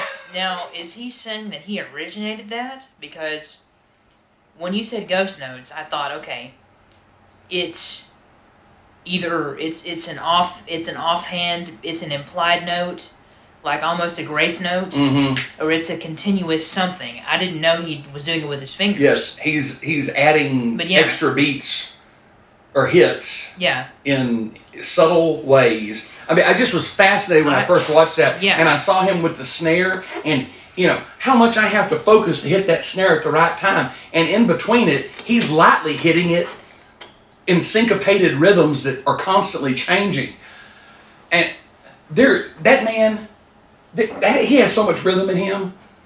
Isn't that a great video though? That's awesome. That's awesome. You, I see that. I see that a lot, um, actually. Or you hear it. I didn't know. You know, he came up with that. That's pretty cool. I'm not surprised. Go ahead and just put it in the show, and Yeah. and they can skip it if they want to skip it. So So I'm sorry to have ruined. Uh, you know, whenever I said Purdie the first time, you didn't give me anything. uh, it went it went over my so head. I thought, I guess I need to go ahead and explain it so that No. it doesn't sound, so that people are not wondering why would I say that because. I, I just totally missed it. So, but I correctly, I correctly guessed that you were going to talk about Bernard Purdie. Yeah. So, um, so, what do we want to do now? well, let, let me let me wrap let me wrap this up. And are you through through with Jeff Porcaro? I mean, I didn't know much of what else to say. Okay, okay. Well, this is a transition that we just get a little bonus. Okay. So that is Bernard Purdie talking about ghost notes, and is isn't that a great a great It's segment? it's super cool because you you get informed, you get entertained by Bernard Purdie and his larger than life uh, personality. that he is. He's one of those guys that won't hesitate to tell you how great he is without being asked. But, but he's super talented. There's no question about that. What a player! And I mean, they're just like you can't listen to that that segment. And I hope you enjoyed it. It probably goes a little deeper than we normally do into this kind of stuff. But I just as I hear him add things to that, and it's nothing but drums. It's so musical. You can't sit still. Yeah, he's he's definitely a, like the combination of technical prowess and, and feel and groove. He's really got it all, I mm, think. And it's just him. He just figured this stuff out. You know. Well, hey, this, as as he said, all the time he spends practicing, you know, you're gonna you're bound to figure some stuff out if you're a guy like that. Just the the the rhythm flows out of him. That can't be taught. No, it can't. It can't it's, be. It's just in you, and you know, Bernard Purdie, of course, is still alive and still playing today. Uh, in I actually fact- didn't know that. Yeah, he is. Um, In fact, as I was researching for this, I ran across him playing with a band I really like that we've mentioned before called Vulfpeck on a song that he originally played the drums on back in the 70s. Um, check out just a little bit of this. This is Vulfpeck with Bernard Purdie doing Steely Dan's Kid Charlemagne. That- That's like is- four or five levels here. This is crazy. It really is.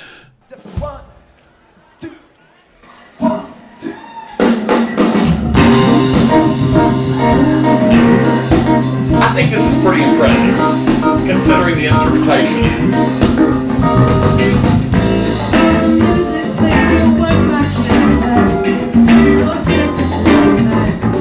He's doing it. Yep.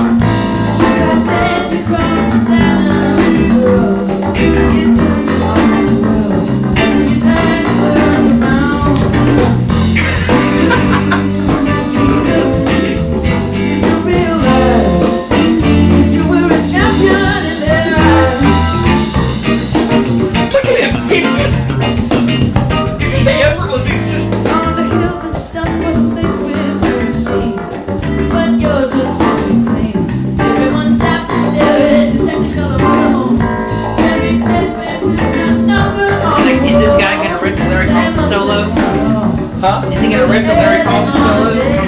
Wait till you see it.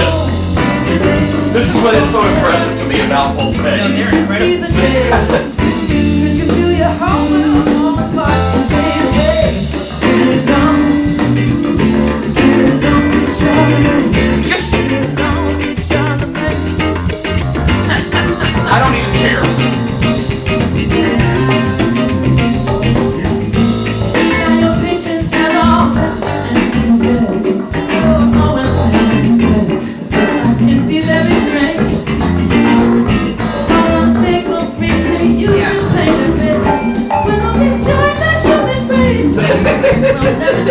Got a top box on his board too.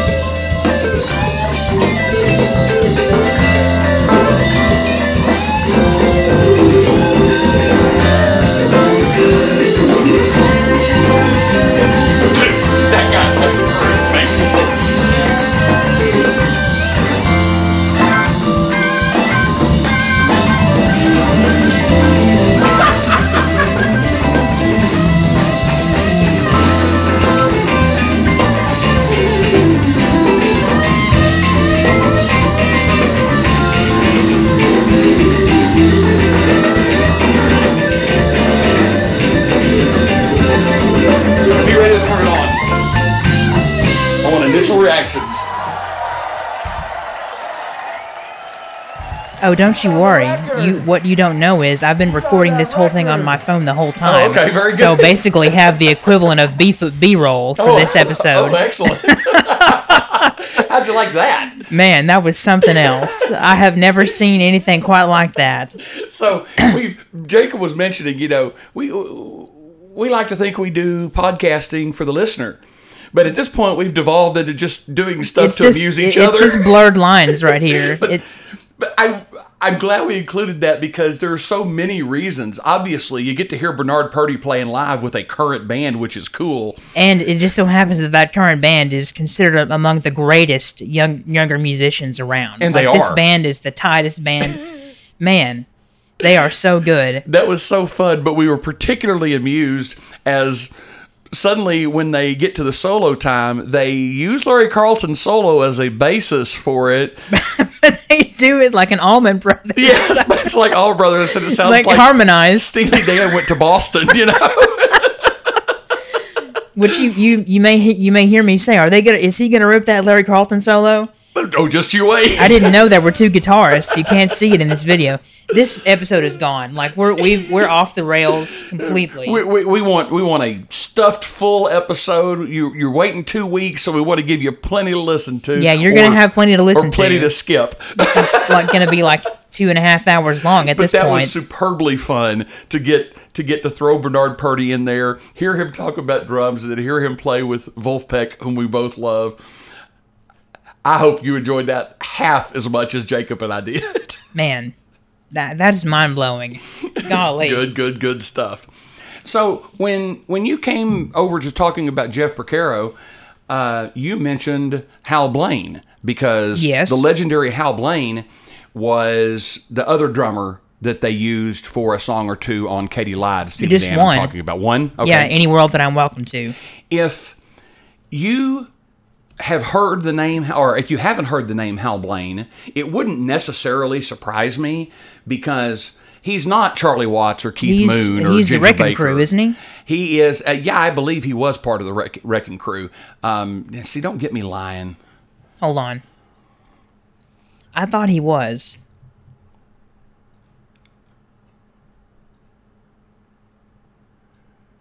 Yeah, Okay. Yeah. Yeah, the Wrecking Crew. There you go. Which based by the way, the Wrecking Crew played all the Beach Boys stuff. Yeah. The Beach Boys didn't do any recordings Yeah. besides their voices. Yeah. So Hal Blaine actually played drums on six consecutive Grammy Record of the Year awards. Six years in a row, from 66 to 71. He was the drummer on Record of the Year every year.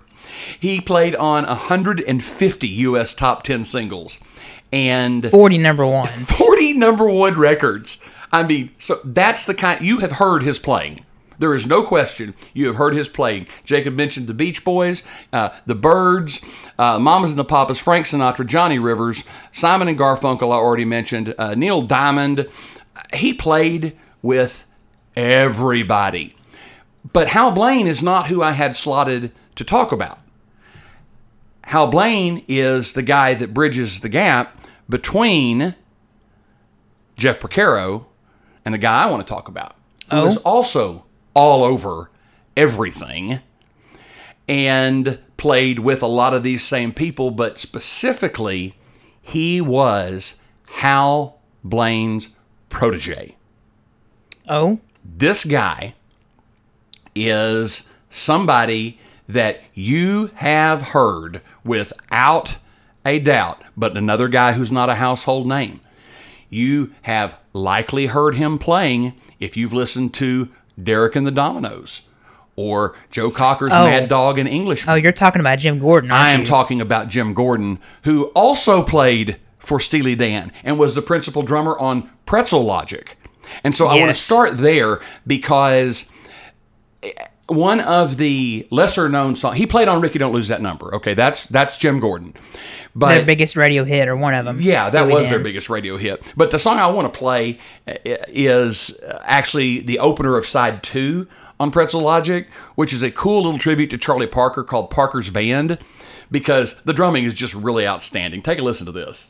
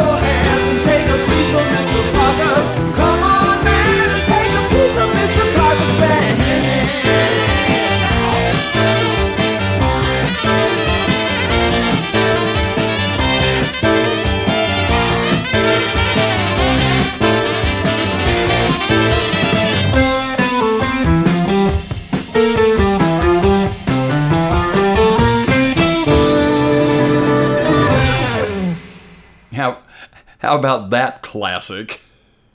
Oh, you mean we're starting over entirely? Oh, what? What, huh? What? what is wrong today? As I said, that is Parker's band from Steely Dan's Pretzel Logic. Great one. It it's man, it's wild. It's it's heavy drums. Yeah. And he's working. He's really working at the whole song. But for some reason, despite his great love for them, this seems to have escaped the radar for, for Jacob. He hasn't heard Parker's band a whole lot. I guess it just no, or at least I have not listened to the album in, in full in a long time. Yeah. And I'm not saying it's quite like this, but I can tell you a, a song like "Good Night" on the White Album, Beatles. I've probably listened to it once, and once is enough for me. I can guarantee you that's the first time anyone has ever compared in any way Parker's band and Good Night. Only on somebody else's favorite song. That's exactly right. but I- Just just saying though. along with with showing off Jim Gordon's impressive prowess as a drummer, as It really does showcase him. protege. That song is also sort of the mini roadmap, in my opinion, for where Steely Dan will go. Because there are a lot of much more straightforward pop rock hmm. songs on Pretzel Logic. I mean, Hmm. Still Logic unusual. itself is like a blues shuffle. Yes, yes, absolutely. And you've got, you know, Night by Night, which we've played on this show before, which is just a, a pretty rocking number. You've got Rikki, Don't Lose That Number, which is, I mean, again, they're not conventional in any way, but the, the song that bridges us and gets us to the point where they are really doing, you know, fusing jazz in there. And I don't like to call them fusion because they're not, but But you know, to to separate the meaning of the word from what the word fusion has become. yes, yes. It does actually. You're right. It does give you a, a taste of what's to come because you have a lot more um, horn elements and like weird chord changes and Yes. time changes and just Uh-huh. different and stuff. Little movements within the song. Yes. But they knock That's- it that's- out that's a in good like point. two and a half minutes. yeah, they do. So it's like the blueprint. To me, Parker's Band is the song that bridges Steely Dan A and Steely Dan B. That is Um, a fascinating take, Josh. I like that. Again, we do the show for each other. Nobody cares. Who, who cares about Steely Dan A and B? Well, we do, but Well, maybe like some of you do too. like 11.3 people do. So so there you go. So you know, I could talk more about about Jim Gordon uh, if I were going to play another song. Uh, you know, Jim Gordon was in Traffic with Steve Winwood for sure a couple of years and plays the drums on the Low Spark of High Heel Boys. In fact, Jacob, go ahead and play all 12 minutes of the Low Spark of High Heel Boys. no, I don't think I'll do that. Okay. But that is a good one, and a it's a one. really nice jam band song as It well. It is. And he's great on that too. Uh, sadly, uh, Jim Gordon technically is still alive, but he has not been drumming in a very long time uh, because in the Oh, seventies he's in prison. he well he's in he's imprisoned in a medical facility. Oh, okay. In, in the late seventies, I forgot about this. He developed paranoid schizophrenia, and he heard voices. And at the time, they just diagnosed him with alcoholism. But he heard voices, and in particular, heard the voice of his mother a lot. And in 1983, he murdered his mother uh, with a hammer and a butcher knife in a very brutal type thing. Um, and has since he's he actually was sentenced to 16 years to life and has been eligible for parole many times but from from my reading uh, he has to be very carefully uh, maintained with medications I see. and if he he can't get off of them and requires care. So it, it's a brilliant brilliant talent protege of hal blaine p- plays with all of these wonderful players. It, it becomes a very sad uh, sad end for for things that that happened there. But that's one of those guys whose names you should know. Oh he played the piano coda co- coda the piano coda on Layla on Really? The Dominos and didn't know that. was credited as writing it he is the one Jim Gordon is the one that brought that to the Layla song Oh, okay. So he However, there are those who insist interestingly, that he did not write it, that his girlfriend, Rita Coolidge, wrote it. Rita Coolidge was Yes, his girlfriend. Was his girlfriend. That's And interesting. He brought it in and did not give give credit on it, and that has been uh, agreed to by other people. There was a name I can't remember who it was, but somebody who later dated Rita, Rita Coolidge uh, agreed that she actually wrote it. But however it ended up there, that's that's who brought it there, and it's obviously one of the the, the biggest, um, most notable piano codas in all of rock history. And it was Graham Nash who later dated Coolidge that said, "Yes, Rita Coolidge wrote that." But anyway, Okay, so I didn't actually know this that the songwriting credits for the entire song are given to Clapton and Gordon. yeah, So really, That's it should why. have been Clapton and Coolidge, and if it was Clapton and Coolidge, then she would have made herself a good bit of money over the over the years. that sounds like a law firm. Sounds Clapton like and Coolidge Clapton and Coolidge and Associates. and associates. All right, my associate, my equal partner, the esteemed Robot Jacob. What do you have for your next drummer? Well, I'm going to take the opportunity to uh, shoehorn in somebody that me and Joel agree is great. Josh hates him so much with a burning passion. Um, why do we have to do this? Uh, this this the drummer is Neil Peart, and the song is Tom Sawyer by Rush.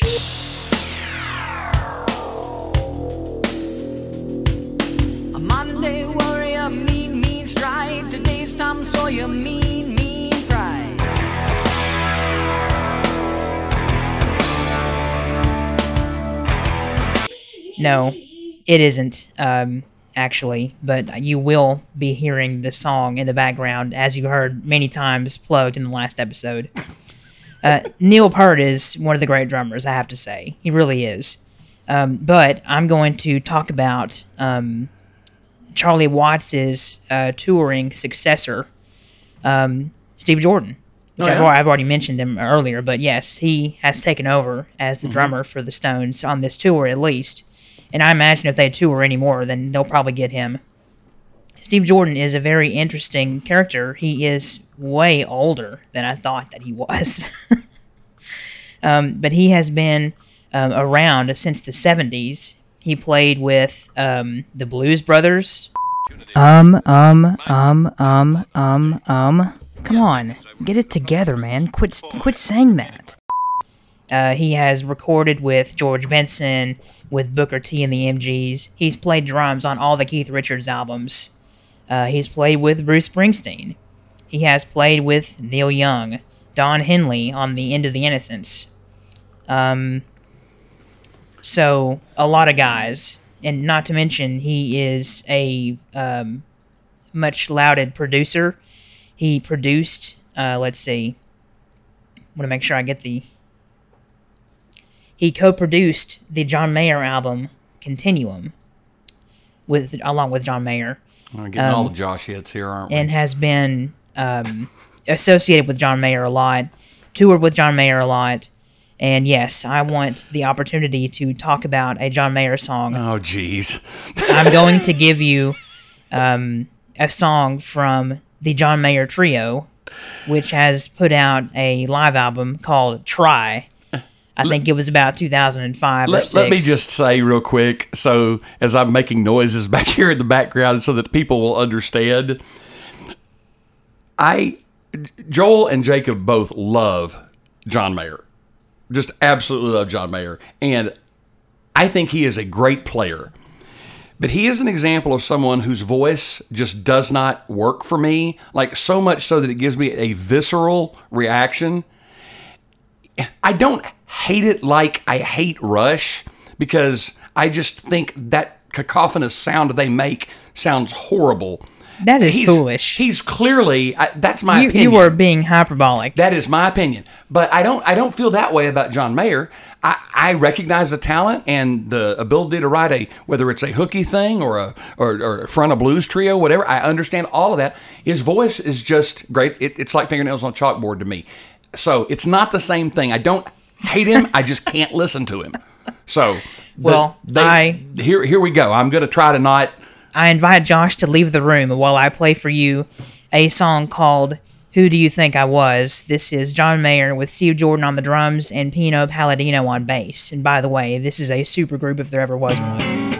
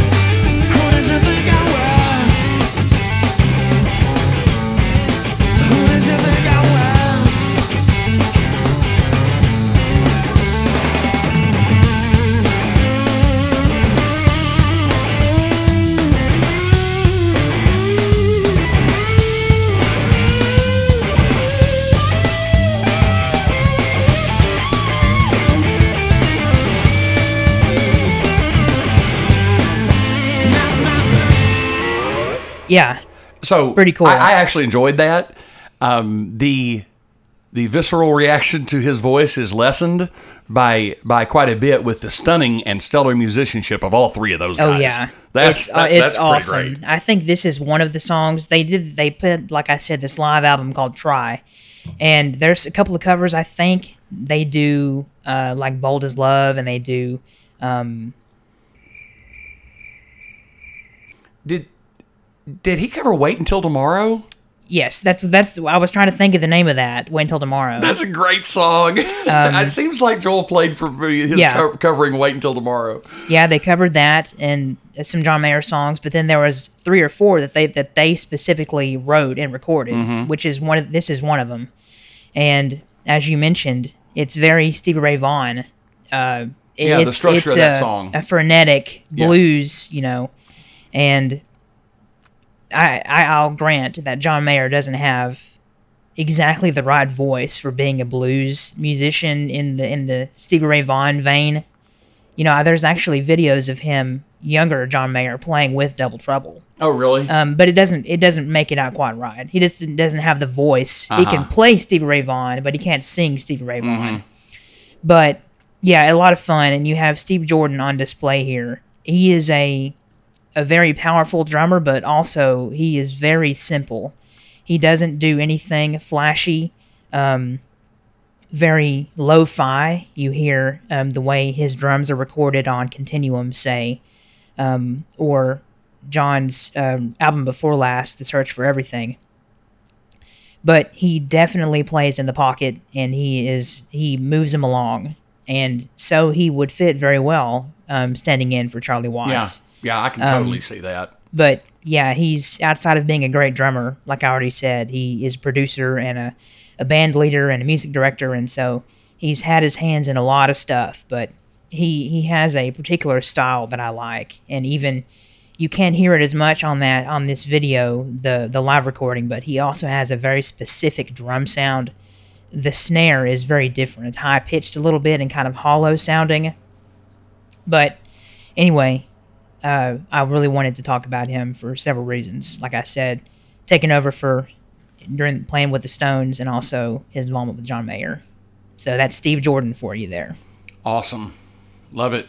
So are we going um, around the bend We to? are.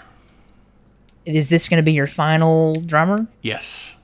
This will be my my final selection and for for this one I I don't know that I would say that I am just real intimately familiar with this individual's band's music.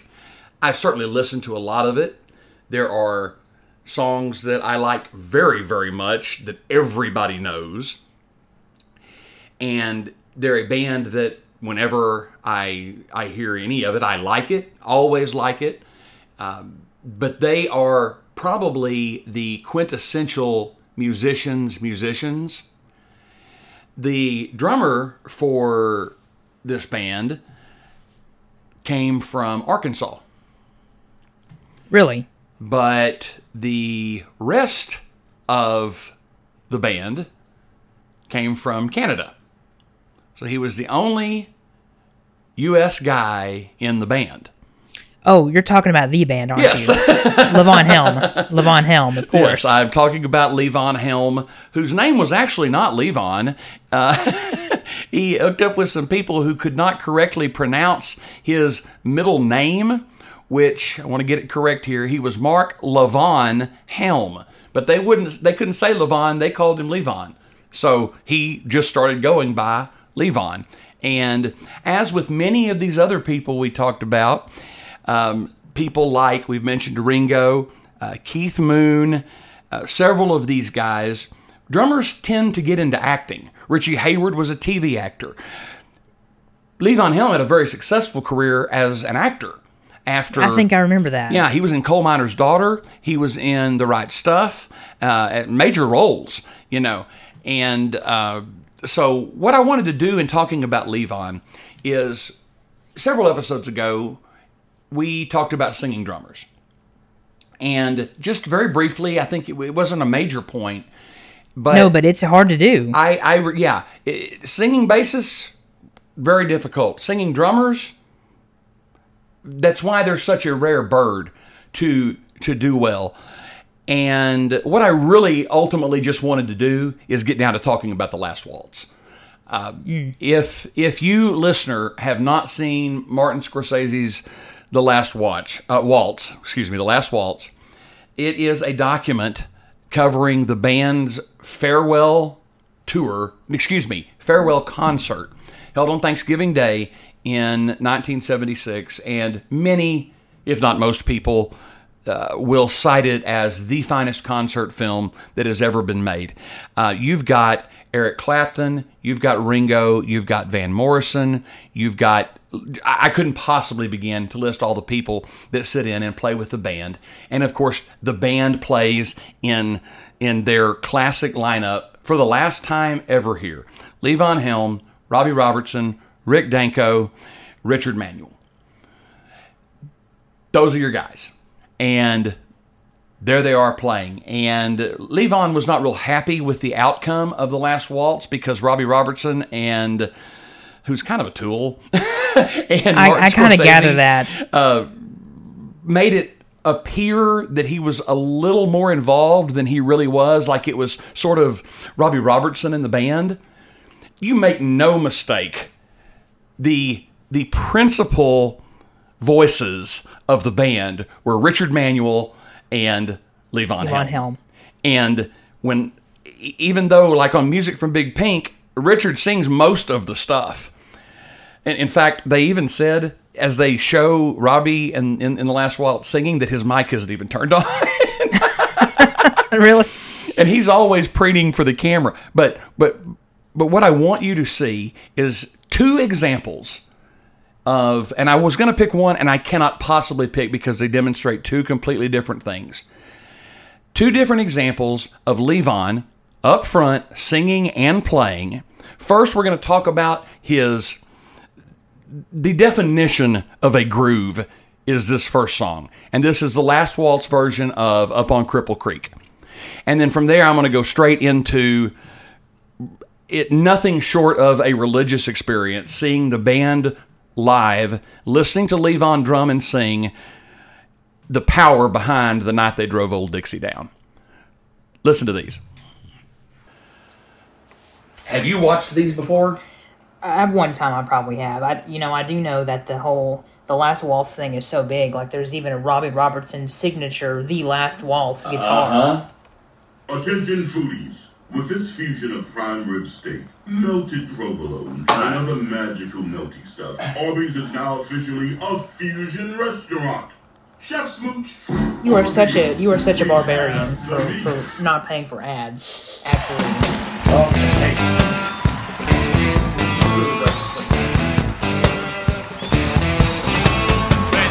get off of this mountain, you know where I wanna go.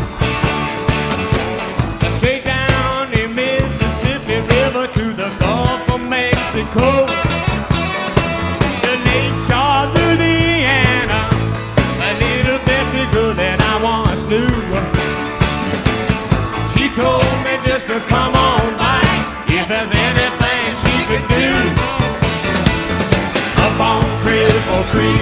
Uh, She sends me if I spring a leak. Uh, She mends me. I don't have to speak. Uh, She defends me a drunkard's dream. if I ever did see one. Well, now me and my mate were back at the shack.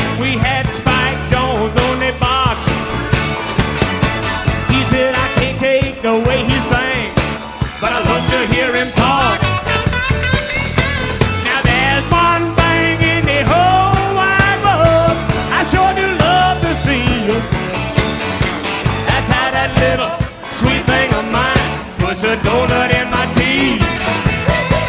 I'm going up on Cripple Creek. Now she sends me if I spring a leak. She mends me. I don't have to speak. But she defends me a drummer string if I ever did see one. A flood out in California, and up north it's freezing cold. This living off of the road is getting pretty old. So I guess I'll call up my big mama and tell her I'll be rolling in. But you know deep down, I'm sort of tempted to go and see my Bessie again. I'm going up on Cripple Creek. She sends me if I spring a leak. She mends me. I don't Uh, she defends me a drunkard dream. if I ever did see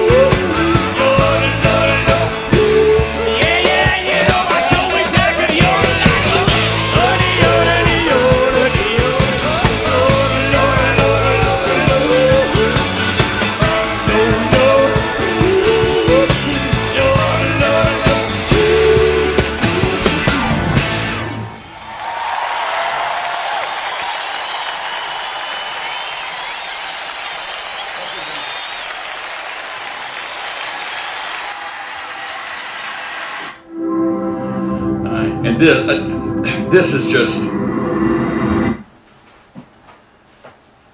Even at home, we We explored all kinds of places, like couch I refuse to pay YouTube. Book an American Airlines flight on AA.com using your MasterCard. It, it's become a it's become a battle of wills at this point. Well, as a student, I've been paying five dollars for it forever. It's worth it. I believe it.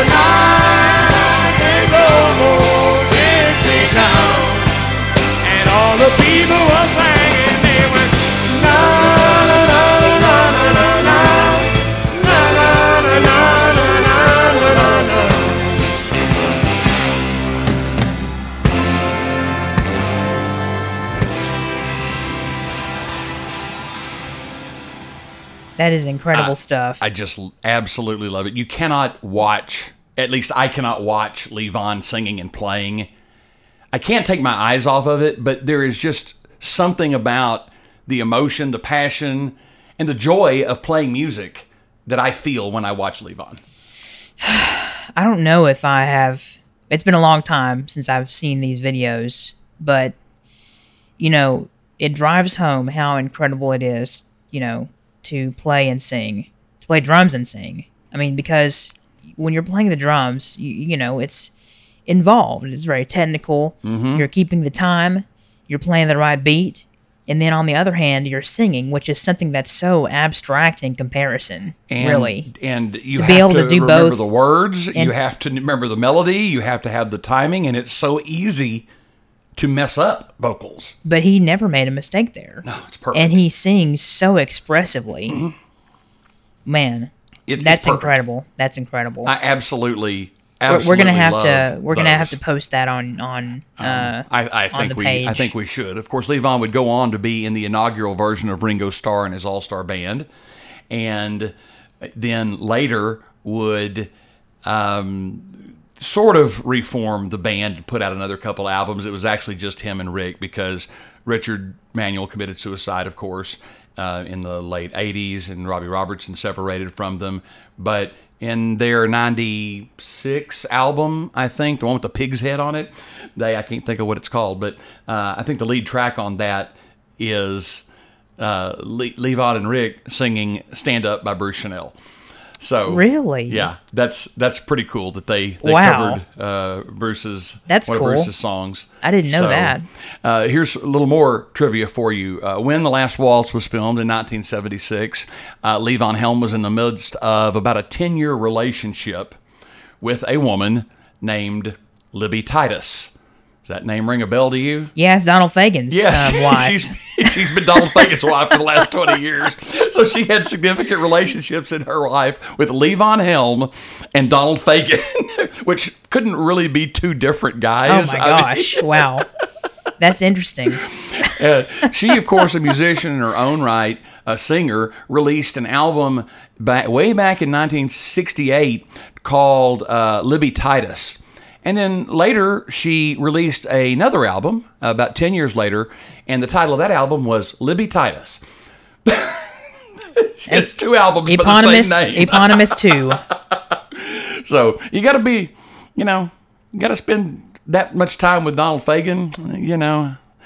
Incidentally, we should give her credit though because it was a lot of her encouragement that got him playing live again that ultimately allowed Don and Walter to to reform. That was a lot due to her. And we wouldn't have two against nature and everything must go. Maybe not even morph the cat and sunken condos. Much much less twenty years of touring and getting to see them. That's pretty cool. So there's maybe she's not Pattie Boyd, but if you exact some influence over Levon Helm and Donald Fagen, that's top of a pretty high mountain in my book. that's yeah. That's I didn't know that.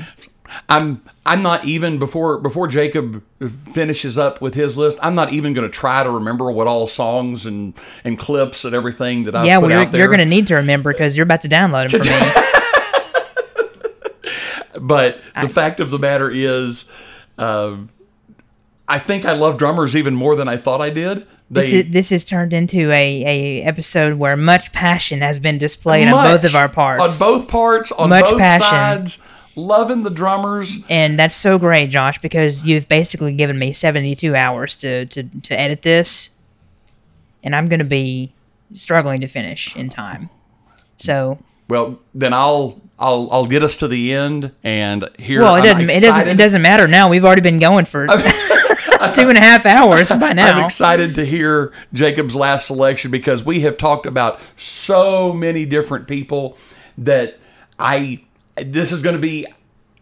I don't I don't know. I don't have a guess of who it could Well, be. well, I already gave it away in an outtake. Oh, oh, oh, oh. I have got to talk about Ringo Starr. Fair enough. And Ringo Starr is the reason that I was interested in drums. You know, the Beatles are really, thinking back on it, you know, they're the main influence for my wanting to become a musician, like Yes. wanting to play guitar. Me too. Outside of the fact that um, my grandfather, who passed away when I was a few months old, he loved to play guitar and sing, and he had this guitar.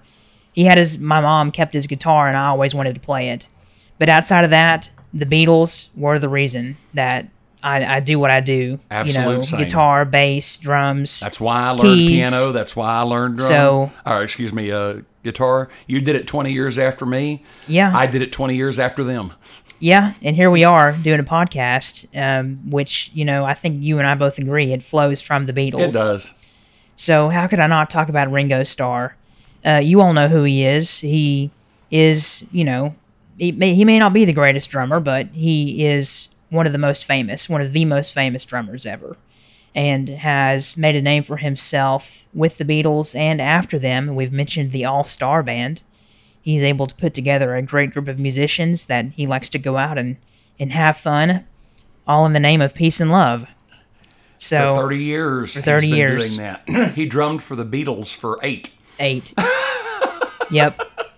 But I'm going to actually take it down a notch um, with a uh, with my song choice, and there are a lot of innovative things that Ringo has done. Absolutely. Uh, and by the way, Ringo is a left-handed uh, person who plays the drums right-handed, and that is actually how I came to it as well. Well, he plays Um, on a right-handed kit, so Yeah. um, if you if you know anything about drumming, as a right-hander, you would generally play the hi hat with your dominant hand. And your, you would your you right would hand. cross over your left hand. and yes, over the top of your left hand, which is playing the snare, and then when you go around the toms, you would lead with your right hand, and your left hand would follow. Um, which for some reason I'm miming, even though you can't see me, and Jacob already knows what I'm talking about. But Ringo's left-handed, so he's playing that way. So when he goes to go around the toms, he leads with his left hand, and so the right hand drags behind it, and it makes it sound different. I don't know why he did that. I can't recall because it's it's not like it's a left or right-handed guitar. Um, to switch your drums into playing it left-handed is very easy to Yeah, do. you don't have to buy So- a different set. You just arrange them different. Yeah, so I'm not really sure how it came to that. But a lot of times back then, and I think that maybe Ringo was an example of, of one of those where people were left-handed, they would force to do things well, right-handed. that that is true as well. It could You be know- that it could be that maybe he went to a store or whenever he got drums, like he went to somebody and they told him how to do it, and that's how Yeah, they did and so it. that's how, how he learned. But he would still want to lead with that that dominant hand. Now, something else that does is Ringo really swings. We talk about swing. He, He does. really swings. He does. But maybe that's because he's not using his dominant arm on the hi hat like you or I would. Well, I don't. Imagine you having to swing. Imagine you having to play steady with your left hand or your right hand. Well, I do. Well, no, with your left. You don't. You're left-handed too. You do the same thing. I just I just said that. That's right. I don't know the reason. The reason that I do it that way is because when I first was playing with the band at a church, uh, the drums were electronic and they were set up a certain way, and they Ah. could they couldn't be switched. Ah, uh, so I learned, uh, but there was there was no for me reason to be for him. exact on a cymbal Yeah, with, with, your non-dominant with my hand. non-dominant hand, and also he doesn't play the hi hat up and down. no, he swipes. That is something that's so different. I That don't see anybody else doing that. Very Ringo. He swipes his hand It's back it's and forth. it's kind of weird. It's kind of weird. It's not very efficient at all. I have to say. but it gives it again a unique sound. I mean, But- it sounds like Ringo. I am going to play a song by the Threetles. Uh, and I, well, let me go back. Uh, Josh may have already mentioned that you know when you think of Ringo Starr and you think of the the a, a display of his technicality and his skill would be a song called Rain. And yes, it is full of fills, uh, very classic with the hi hat. His favorite Um, performance of his. Yes. Also, A Day in the Life is a very fine example of his drumming. It's a clinic of how to play intelligently and Mm-hmm. tastefully. and, and then so is long long long and i know we've talked about that it was featured way back when One of our Beatles episodes. and so now i'm going to play like i said a song by the threetles john is really not on this track um, it is a fantastic display of all three of their talents. It is something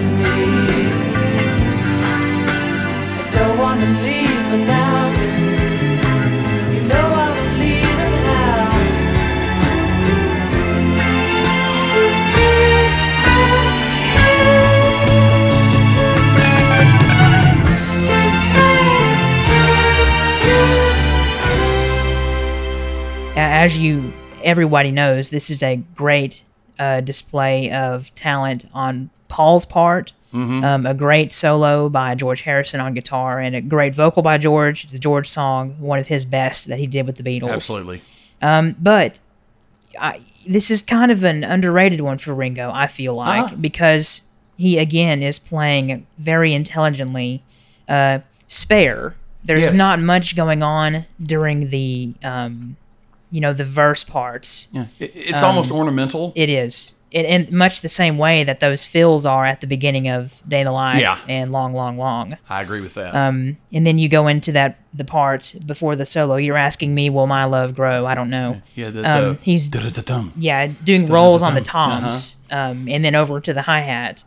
So it's it's really interesting. Uh, It's a great example He- of what he can bring to a song. he well, and that's you know, I guess it's a big cliche, but you know, he serves the song. Hmm? He serves the song. He approaches every song with you know a fresh mind. It seems like there's he's done so many things over over the Beatles' you know catalog. And and never played the same thing twice. Like if you listen to studio takes, No, or, yeah, you- back-to-back plays takes. it a little different every time. he's not interested in he's not interested in in coming up with one thing and then just trying to perfect it when it comes to you know coming up with a song he wants to you know like you think of ticket to ride that's another one that's very interesting with the syncopated um, Mm-hmm. and beat he, he there even plays every different every verse different. He does. You know, he used Paul's idea the first time around, but then he changes it the other two times.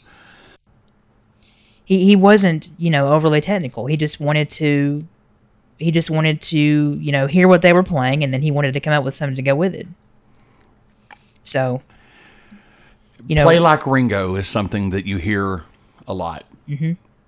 And he was innovative, first player to play with the drums elevated higher on the stage, Mm-hmm. first to dampen the bass drum with a towel or the snare drum with a tea towel, uh, put a pack of cigarettes, get different kinds of drum sounds. Mm-hmm. Um, Ringo's integral to that. Ringo's integral to uh, the overhand playstyle which is something we've not talked about, is he now is the overhand grip versus a traditional grip. oh you're talking about grip style yeah Yeah, where you um, traditional would play with the That's- your left hand upside down. That's that's matched matched grip versus traditional grip. Yes, matched. Matched grip is, you know, like if you see some drumsticks and you just innately pick them up and hold them, you know, each in, in your hand. the same way. That's that's um, the way most rock drummers play. But you have a guy like Charlie Watts, whose background is in jazz. He plays traditional, which is that your dominant hand um, will be you will be holding the stick underhanded, and then the other No, your offhand the offhand is is upside down. uh, is yeah you hold it underneath or well you hold you put your hand underneath the drum and it kind of angles it's hard to describe on on a on an audio If, if podcast. you if you watch the Levon Helm clips, He's playing um, traditional yes, grip. he's playing traditional grip. I was going to point that out as well. Uh, like you said. Uh, you just mentioned somebody Charlie else. Watts. Yeah, Charlie Watts does. also, Several of these guys. Stan uh, Lynch. Stan Lynch did. Uh huh. but the majority of rock drummers, you're going to see him do a, But, but that was a, a, change grip. that Ringo really started. I don't I don't know if I knew that or I just forgot. He was the first pr- prominent one because if you watch those '50s bands play, every single drummer's playing traditional. That's because all those Always. guys, the rock and roll was new. Yes, it was new, and they were coming out of. yeah jazz and jazz everything and else, so- R and B whatever. So Golly, we've talked a lot about drumming and Yeah, drummers. we have. and- man, uh, if you're still listening, great. You're, you're very courageous. you're you're a true fan You because are a true we fan. this has turned out this episode turned out a lot different than what I expected. Uh, it I agree, but it was so much fun. We went down some rabbit holes and talked about so many awesome musicians that we love, and it was it was great, man. It was I talked uh, about Keith Moon. I talked about Richie Hayward. I talked about uh, Jim Gordon. I talked about Levon Helm. And then together we talked about Charlie Watts and Bernard Purdie. we did. And Jacob talked about I talked about who did I talk about? Let's see. We got John Bonham. We got Ringo Starr. We have Steve Jordan. We have Jeff Porcaro. And then absolutely. That's your four. oh, that's my that's Absolutely. right. Sorry, there, there's four there. So, So, all all together, um, four and four, and those two we've got. We've talked about at least ten drummers. yeah, we have. got a little background on some other people in there, but it's just all drummers all the time. So we we love our drummers, and as as Jackson Browne said, once said, we get down to the end of the night, and the drummer sweeps the girl away. Yes, he did say that.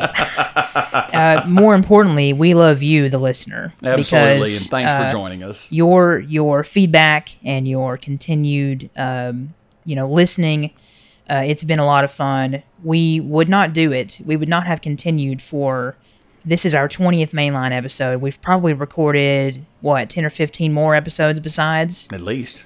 We might be nearing 35 or 40 episodes total but we would not have done it if it were not for you uh, we're not trying to um, be, say that we have a huge following but we have people who listen to us every week and they love what we're doing We have a quality following. we I do know that. we do and we appreciate you. we have a little niche and we have people who listen and it's because of that that we keep going on top of just doing this because we we enjoy um, just doing this thing together Right. That's exactly right. And it's very much a a glimpse into the kinds of conversations that Jacob and I, um, or Jacob and Joel, or Joel and me, whomever, will, will have from time to time. In fact, uh, Jacob and Sarah were over.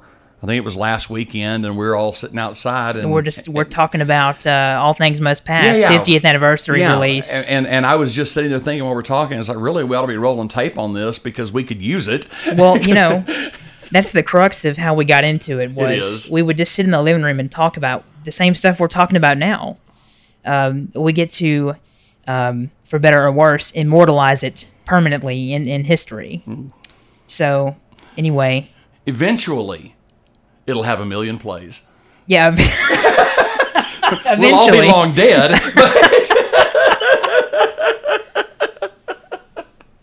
no but we no but we do have several thousand and that's pretty cool Uh, that is that is very very cool. Thanks a lot for being here, everyone. We'll be back in a couple of weeks with the next episode. But until then, I've been Josh. i'm jacob This is somebody, else's, favorite songs. Well,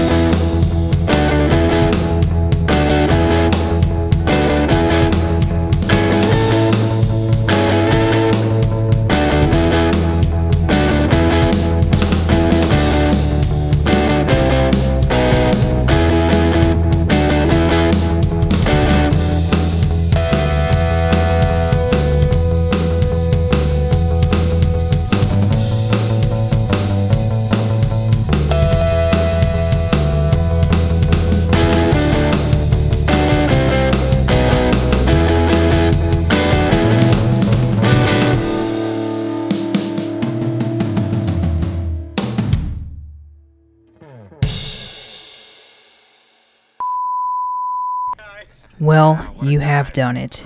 You have made it through our 20th and longest episode, longer by about 40 minutes from. I don't remember which episode. We thank you for taking the time. As I said, it was a crazy one, but it was fun to uh, make for y'all. We hope you'll check us out on Facebook, give us a like, and uh, follow us for uh, news and updates and, and various information. Also, find us on sefs.show. And most importantly, if you listen to us on Apple Podcasts, give us a rating and a review. And want to add that we are available almost every other place you can find podcasts. We hope you'll join us next time. Thank you. Klinger's off the hook. Huh? What, what do you mean he's off the hook? I found absolutely no hard evidence that points to Corporal Klinger's guilt. Oh, no, that's more like yeah, sure, he's obviously a top-notch finagler and con artist, but the Army's full of those. Oh, this calls for another round. Rosie,